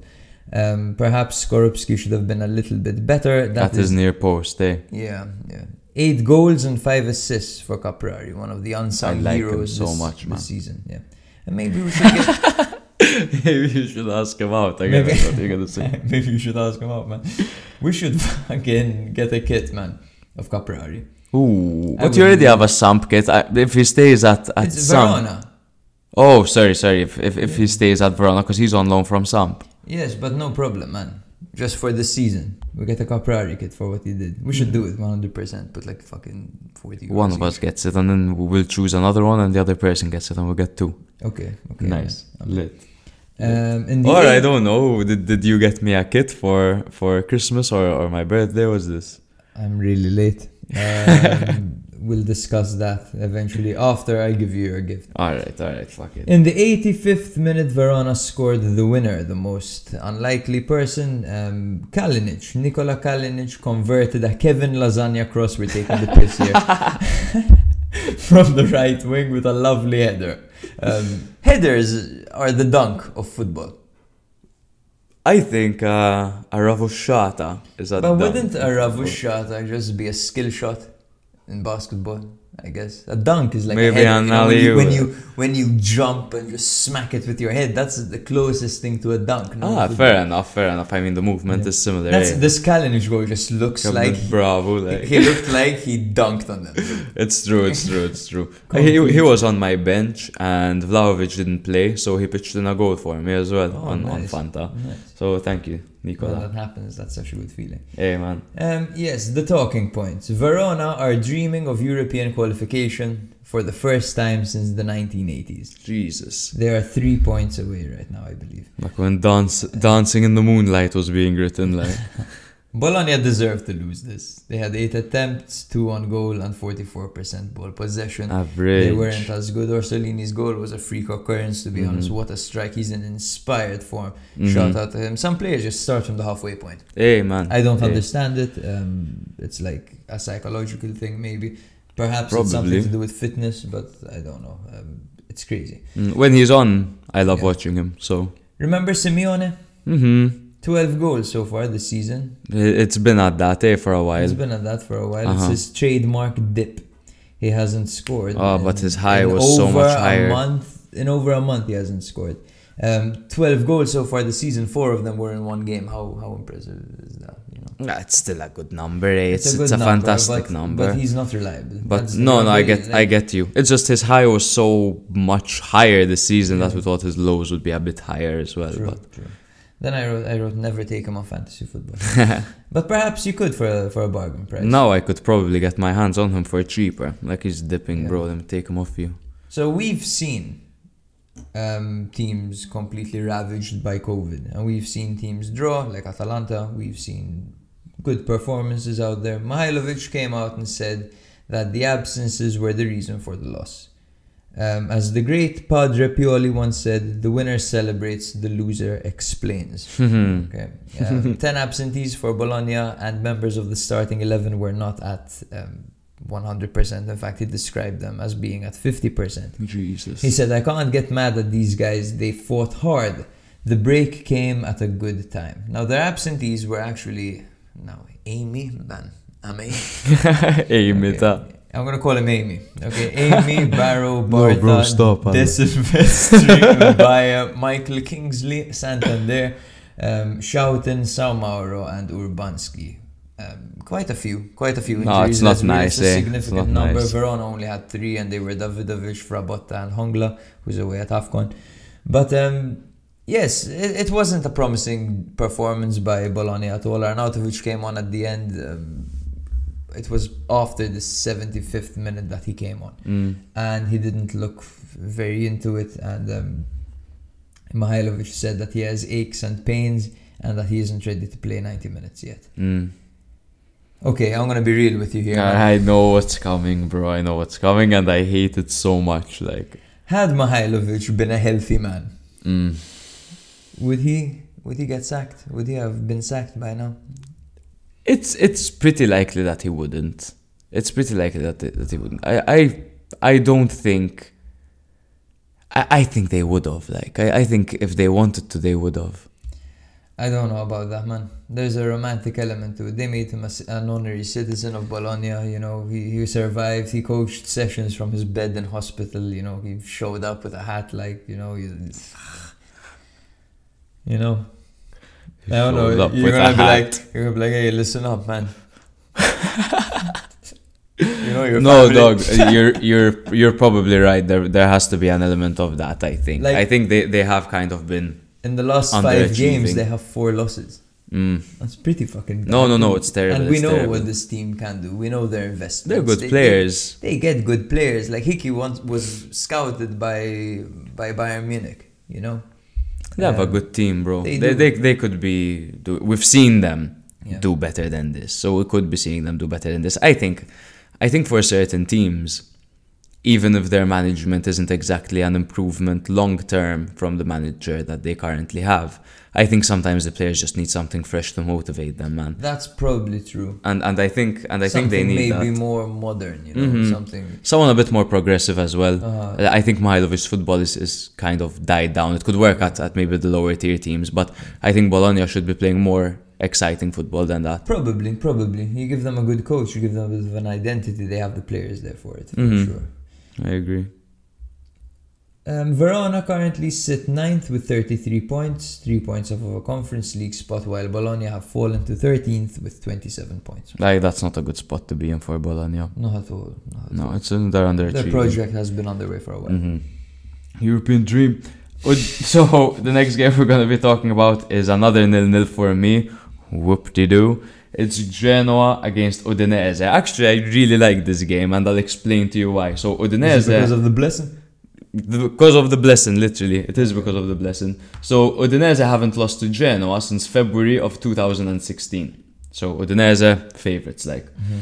Genoa are coming off a six-nil loss to Fiorentina. Udinese coming off a two-nil loss to Juve. So, both kind of not... doing great at the moment, especially Genoa on their third manager this season. Mm. They just lost six-nil to Fiorentina. They're at an all-time low. They're nineteenth. Like, um, so it's official now after this draw that Genoa are winless in their last twenty games. Ay ay ay. Oh my god. Ay ay ay. But for the first time in those twenty games, I am hopeful for Genoa. Um. So the way the game went was there was a double save by Silvestri at a point, so Genoa were really pressing forward. There was a big miss by Yeboah as the unmarked man miscontrolled a Sturaro cross, which went comfortably into Silvestri's hands. There was a big miss by Portanova as well, who failed to convert after a Sturaro ball. So a match where Genoa looked like they were going to snatch three points, one hundred percent. They were the better side. Mm-hmm. Um, they seemed much improved, but two yellow cards in quick succession in quick succession for substitute Cambiasso, so the Rosso Blue down to ten men for the last ten minutes, so they were kind of hanging on. You're dying, bro. Yeah, you don't think on, I recovered, yo? Yeah, you did, you did. So, like, like I just said, Genoa were the better side in this game, so what impressed me was there was this four three three Gegen Press. Is it the Gegen Press? Gegen. Gegen, Gegen, um, by Genoa's Blessin, the, yeah. the manager. This is a, a style often used by Klopp and Rangnick, and Sturaro seems like he's going to be a key part in this new system. He had a really good game. He was the center of a lot of attacks, and he carried the ball forward well. He distributed the ball well. He should have scored at a point, it's true, but t- to be fair, I think the fact that he got a chance like that mm. speaks volumes about his involvement. He's quite a relentless presser as well, so mm-hmm. I think that would be good. Mm-hmm. And he could give a good pass as well, Storaro. Mm-hmm. It, it seems mean, like the ball, oh, the team's never, playing around him. I never thought that Genoa had the facilities for this. You know, Yeboah and Ekuban on the wings is quite... quite quick, man. It, it is can actually quick. Be quite problematic mm-hmm. if, if this gets going. Um, Destro, of course, up front just to make things fucking cool. Um, Portanova in midfield, he's been wasteful, he's been frustrating, but he's been promising at the same time. It's the true. Hunger he shows, the, the the industry he shows, he's a promising player that I would keep an eye an eye on. I agree with you one hundred percent. We've seen him be wasteful before, but I think he brings something to, to Genoa. I think he he gives them a sense of excitement around them. He's, yeah. li- like you said, he's very industrious, he's creative. Um, true, maybe sometimes the basics are a bit off, but when, when he's on and when he's in the mood, he's great, man. And he always gives something different in every game. Yeah, he he's always unorthodox. Like to be a Serie A constant for his full career. True. I can, say, I can say it safely. Like, True. This guy probably won't play another game in Serie A, but like, just be enough. No, no, no I, I, I believe so, man. All right, so it's clear Genoa are doing a little bit better now. Things, well, they're doing a little bit better now. They they did well in a game against Udinese. Udinese have been on inspired form. They held Milan. They held, was it Lazio in that four four thriller? Ah, yes, I think so. so yes, yes, it was Lazio. So yeah, uh, it was always going to be a tough, a tough test for Genoa, and I think Genoa went there and they were the better side for, for the majority of the game. Um, Udinese, on the other hand, they looked really poor, man, and and we haven't said that often, but but they did look poor. They only managed to get two shots away. They were very flat. There wasn't any. Did they have many injuries? Um, I don't believe so, bro. Mm. I don't believe there are many injuries. Molina, Arslan, Wallace, Makengo, Sopi. That's a full team. Beto, Delafoe. Uh, Pereira's out, of course. But yeah, he's been, Pereira's he's been, been out, out for a while. Uh-huh. Uh-huh. Uh-huh. But well, that's, a, that's a full team. Pretty much. Um, throughout the game, Genoa had fifty-one percent of the ball possession. They had ten attempts. They had thirty-seven aerial duels won. They had twenty-four tackles and ten corners. It's interesting that Genoa out-headed out aerial dueled Udinese, because Udinese yeah. are a very physical and yeah. big team, man. Yeah, yeah. So the fact that they, they did that to them either shows a lack of urgency from Udinese. It doesn't seem like they're inspired or at all. There were a bunch of one-on-ones with, with Delafoe. Mm. In fact, Delafoe was dispossessed three times this game. Mm. He must have lost the ball a few times. But, um, but anyway, um, Udinese are, are kind of like a guy who works really hard for like a year, makes a fuck ton of money, mm.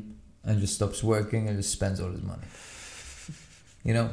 But I, I don't even think they, they started the season off really well. You even said that they would finish quite I, uh-huh, so I said I said that come tenth, I think. I'm yeah. fucking crazy, you're, though. You're nuts. I'm um, nuts. But anyway, that, that's the Had thing. Had a couple of good games. That's the so. thing. They won a bunch of games early on, and now they're just fucking riding those wins. Like, they, they know they're safe.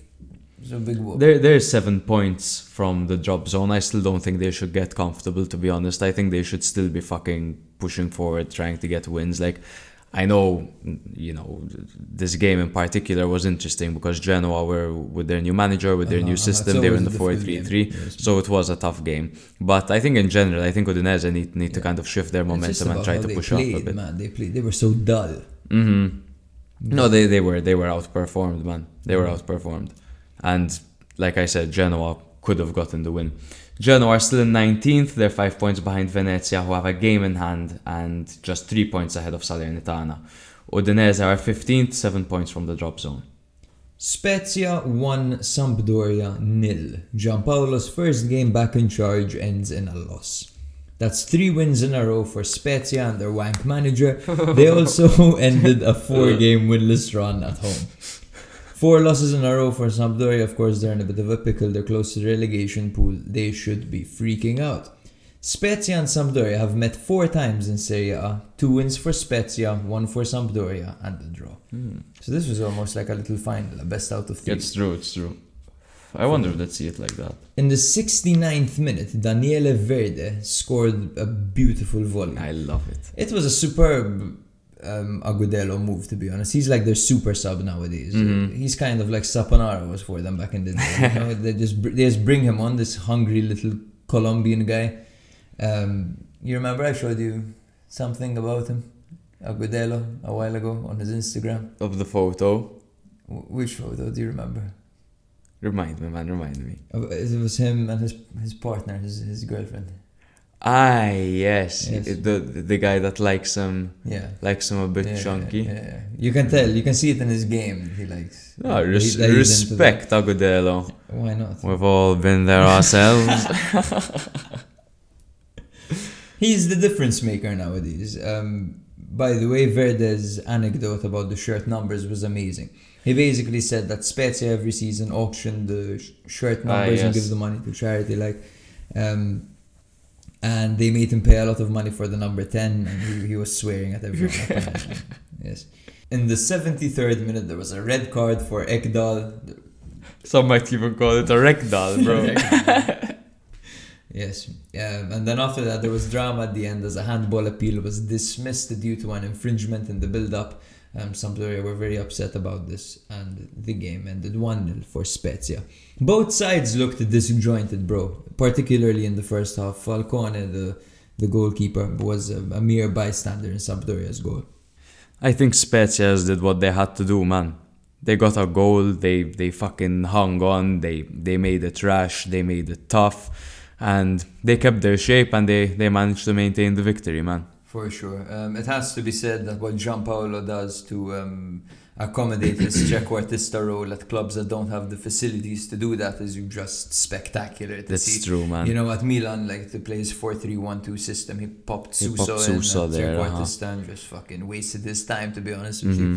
you. Um, he's doing the exact same thing with Antonio Candreva. I can't believe it. No, I really, like, I was afraid that something like that would happen. What a, what a weird... He doesn't play with wingers, that's the thing, you know. He has one of the one, best wingers in the league at at, at his exactly, team, man. Exactly. He, he has to play with wingers. One of the most informed players in the league, and you're going to put him as your Trek White. And, and what's going to happen when Damsgaard comes back? He's just going to sell him, he's just going to keep him exactly. on the bench. What's going to happen? You're going to play Candreva right back? Well, this is really long yeah. term, you know what I mean? Like, I know he knows the club and everything, but he, he should try a, a few new things out and not just, I, I play, uh uh-huh. four three one two. That's me. That's me. That's, that's my system. Sempre Milan wrote an article about me. Gabbiadini had a gorgeous ball to Caputo at one point. He should have done better, by the way. Mm-hmm. He, he kind does of, that he sometimes. Should, he let it slide. He should have smacked it, to mm. be honest with you. And then later on, he struck the post with a header, Caputo. So wow. he was he was in the mood.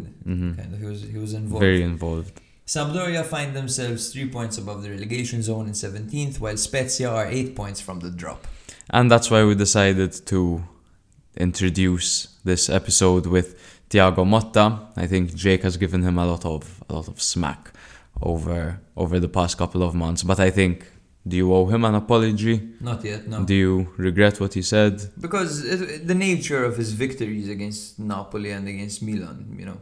Mm. Um, I know a win is a win, but... to me, they could have been flukes, you know. They, I want to see how he plays out the rest of the season. So far, I have to admit I'm impressed. I have mm. to admit it, you know, mm. and I will admit it, because the Spezia team is not not fantastic. No, it's not easy. It's not an easy team to manage. Yeah. I'm I'm sure, and especially big boots to fill as mm-hmm. well, um, with Italiano obviously leaving and joining Fiorentina, but. Uh-huh, he's doing decent. He is. To he be is, honest, he's he turned is. it around yes, a little bit. Yes, yes. So shout out to Motta, well done. Good job. D- don't keep it up. If, if there's anyone I want to get relegated, it's probably Spezia after after that. But yeah, that game, we don't talk about it. I see it. I like it. I want it. I got it. Yeah, I want it. I got it. I want it. I got it. I want it. I got it. Welcome back to our transfer segment, where we'll be showing you who saw it, who liked it, who wanted it, and who got it. Matt, take it away, please. So the first one um, that we all have on our minds and that we've all been seeing on social media is the confirmation of Vlahovic to Juve. So it's in the region of somewhere between seventy to seventy-five million, including the add-ons. Um, massive, massive move. One of the biggest moves that could have happened in January or even in summer. Vlahovic to Juventus, keep an eye out on him, guys. Um, this saw a quick reaction by Fiorentina, who signed Brazilian forward Cabral from Basel for fourteen point five million euros, with two million in add-ons. Gosens has gone to Inter as well, another massive one, somewhere around twenty-five million they're paying for him. He moves from a team that plays three five two, he's going to a team that plays three five two. Will he fit in? We'll see. Inter have already also agreed personal terms with Bremer, and we'll see how that goes on. Milan have confirmed Lazetic from Red Star Belgrade, eighteen years old, six foot four, hailed as the new Vlahovic. What more could you want? Boga has finally joined Atalanta on loan with an obligation to buy. And Diego Costa has joined Salernitana, as we discussed earlier. He has a one-year contract, and if Salernitana survive, then his contract is immediately, um, automatically changed to two years. Um, Piccoli has been loaned out by Atalanta to Genoa, as we discussed earlier. An interesting one is Sepe has joined Salernitana on loan from Parma. The question is, will he start over Belek? Benassi um, has been loaned out to Empoli from Fiorentina. Reynolds has been loaned out by Mourinho to the Belgian league, joining, fuck knows how to say that, uh, Kortwijk. Napoli have lost Younes to, Jesus, Al-Ettifa on a, on a free. Al-Ettifa. Al-Ettifa. Um, Torre Grossa has been loaned out by Sampdoria to Pisa and Serie B. Now that's crazy. That's crazy because his name is Large Tower, right? Mm-hmm. Oh my, that's not what I thought of. Yeah, his name is Large Tower and he's going to Pisa where they have a large tower. You know? That's fucking brilliant, man. What did you think of, sir? I thought that Torre Grossa is, is, a, is a decent fourth choice striker, especially when those three old men start acting up. Yeah. Um, Van Hooijdonk has been loaned out by Bologna to Heerenveen in the Dutch league. Salernitana have picked up right back Mazzocchi from Venezia on loan. Samp have loaned out Chabot to Cologne. Hellas Verona have themselves a new centre-back in Restos, who signed on a free from Bayern Leverkusen. And Bologna have picked up Abisher from Young Boys as a promising central midfielder on loan. Also, just a big one that I forgot to mention in the midst of all this madness is Pellegrini to Torino is confirmed, and he'll potentially be starting for Torino whilst uh, Belotti decides what the fuck he wants to do. Yeah. I got a quest. Uh, I got a quest. So welcome back to our question segment. You can drop us a question or a hot take at Serie A Spotlight on Twitter or on Instagram. We will most definitely plug it. Our first question this week comes from friend of the podcast, Farinio. What up, bro? He asks, is Vlahovic the new Piontek? Oh, that's a, that's a good question. I don't think so, because I feel like he has more to his arsenal. So he has more skill sets, like he, he's... really strong. Like I know Piontek is pretty strong himself, but he's a different kind of strong. He's an athlete. He's really quick. He's tall. He's strong. He has a great shot on him. He has great heading. He knows where to be in the right place at the right time. He's convincing and he really knows how to hit a ball, man. So I don't think so. Okay, I, I tend to agree with you there. Um, I think Vlahovic is showing promise, and he did it for more than half a season at Genoa. You know, he did it at Fiorentina yeah. for a full season. And he started and the last half. season as well. Well, half a season now, to be honest, but also half a season last year as well, where he started. He started I thought he played a full season last season. Mm, he did, but he didn't score for. Mm. He started scoring halfway through. Yeah. So perhaps yes, it could be seventy million is always going to be a risk. Yeah. But um, but I think they might not regret it, unfortunately. Yeah, you heard, you saw that he apparently didn't even consider Spurs or Arsenal. He wanted to go to Juve. Like, I mean, you know, at the end of the day, man, this guy is living in Italy. Mm-hmm. Italy and the biggest is objectively team in Italy is nicer Juve. than fucking than England. Mm-hmm. You know, and he wants to play at the at the most historic club, which is yeah. which is Juve. He's gonna go up arguably. to Turin, man, from from Florence. This guy is living the life. But anyway. Um, the next question comes from our boy Santi, Andrew Sant Fournier, Santi, big friend of the podcast, co-host at times, host at times. Um, he asks, is Gosens to enter the final nail in Serie A's twenty-one twenty twenty-two coffin? I think so. I think when he's back, I think Inter are going to be mayhem, man. Like, they already have Perisic on that side, and we always talk about their squad that now they're fucking... It, it's it's crazy. It's ridiculous, Inter squad, like. Yeah, they might they might run away with it. It's funny that they want Caicedo as well. They want Caicedo. They want Caicedo, because think about it, he was utilized with, uh-huh, by Inzaghi. By Inzaghi, it's true. Um, but yes, I think Gosens to Inter is going to be super for Inter. Mm-hmm. Um, I think Inter run away with it, they, personally. They probably no? run away mm-hmm. with it, yeah. Our next question comes from Jacob Borge. Check hey, him out on Cobb. Spotify at... He's J C B, J C B on Spotify. He's good. He's, he's, good. he's brilliant. Yeah, he says, does Dybala stay in Serie A or is it time to leave? I think he stays for a while longer, man. I th- I think he'll renew his contract personally. Oh, but there, there's my promise gone. I said I'm not going to speculate these things because I cursed them. Um... But it's been crazy, so I wouldn't be surprised if, if there's something happening, something behind the scenes. Um, but, but I hope he stays in the league, and I think I think he will, at least for now. I think he'll be utilized in big projects for Juve. Yeah. I think he's the type of player that will leave eventually. I think his time at Juve might have come to an end. Maybe um, he needs a restart at Dybala as well, because he's I, he's I he's not he could, that he could young. Definitely use one. Um, he wants he said he wants to play in the Premier League or something. Did he? Uh, I'm I'm not sure. I think he's mentioned it before. He has been interested, or his agent has made contacts or whatever. Um, I think it would be interesting for him. I think he would thrive in Spain. Yeah, he'd be brilliant in Spain, man. He could be with the top teams in Spain mm-hmm. as well. He's a good player, Dybala, man. Player, I like him. Of course, man. Like, imagine him at like Barca. Mm. You know, like they don't afford Barca will probably pay they, for him, even though they don't afford him. Yeah. Well, they won't pay for him, but they'll get him. Anyway, the next question comes from our boy Steve Colero on Instagram. Hey, Steve. And he asks, in your opinion, how impactful will the Vlahovic and Gosens transfers prove to be for the respect, respective teams? I can't fucking read. I think, I think massive for both, man. I think these are two players in, in Gosens and Vlahovic that are the best at what they do in Serie A. They've been there for a while. They know the league.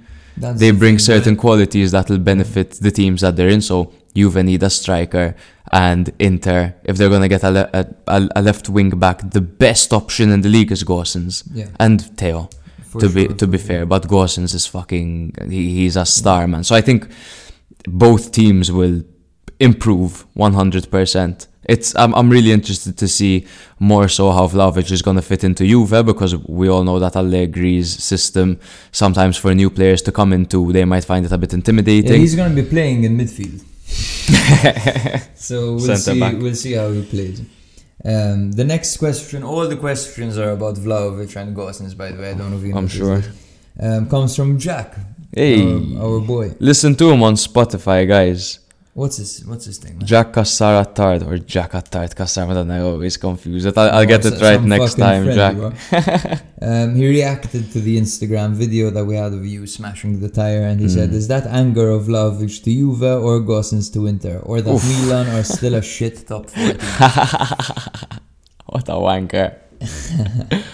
But anyway, I think that's rhetorical. Yeah, but probably. Probably Gosens, because I saw Vlahovic to Juve happening, but Gosens was, was like out of nowhere, in my opinion. It came out of nowhere, and especially the Bremer thing is really yeah. concerning. But um, yes, Inter are stronger. They're significantly stronger. Now. They will be, for sure. Mm-hmm. And that's it, man. That's it. No more questions. No more questions. Thank you for sending them over, guys. Make sure to download the episode. Make sure to follow us on our socials. Drop us your questions. Let us know. Give us any feedback. Maybe we're terrible at something and we're completely oblivious to it. Please. I'm I'm gonna I'm gonna mention it again. If you really want to be part of like a, a small community that talks Serie A and has open conversations, give us a follow on, on Instagram. That's kind of what we're looking to build, and we're very active over there as well. And and the content is pretty good, man. I work at um, a content house essentially, and all right, man. and no, and, and I see these guys doing the work, so I, it's it's quite decorated. Give it a look and let us know what you think. Nice.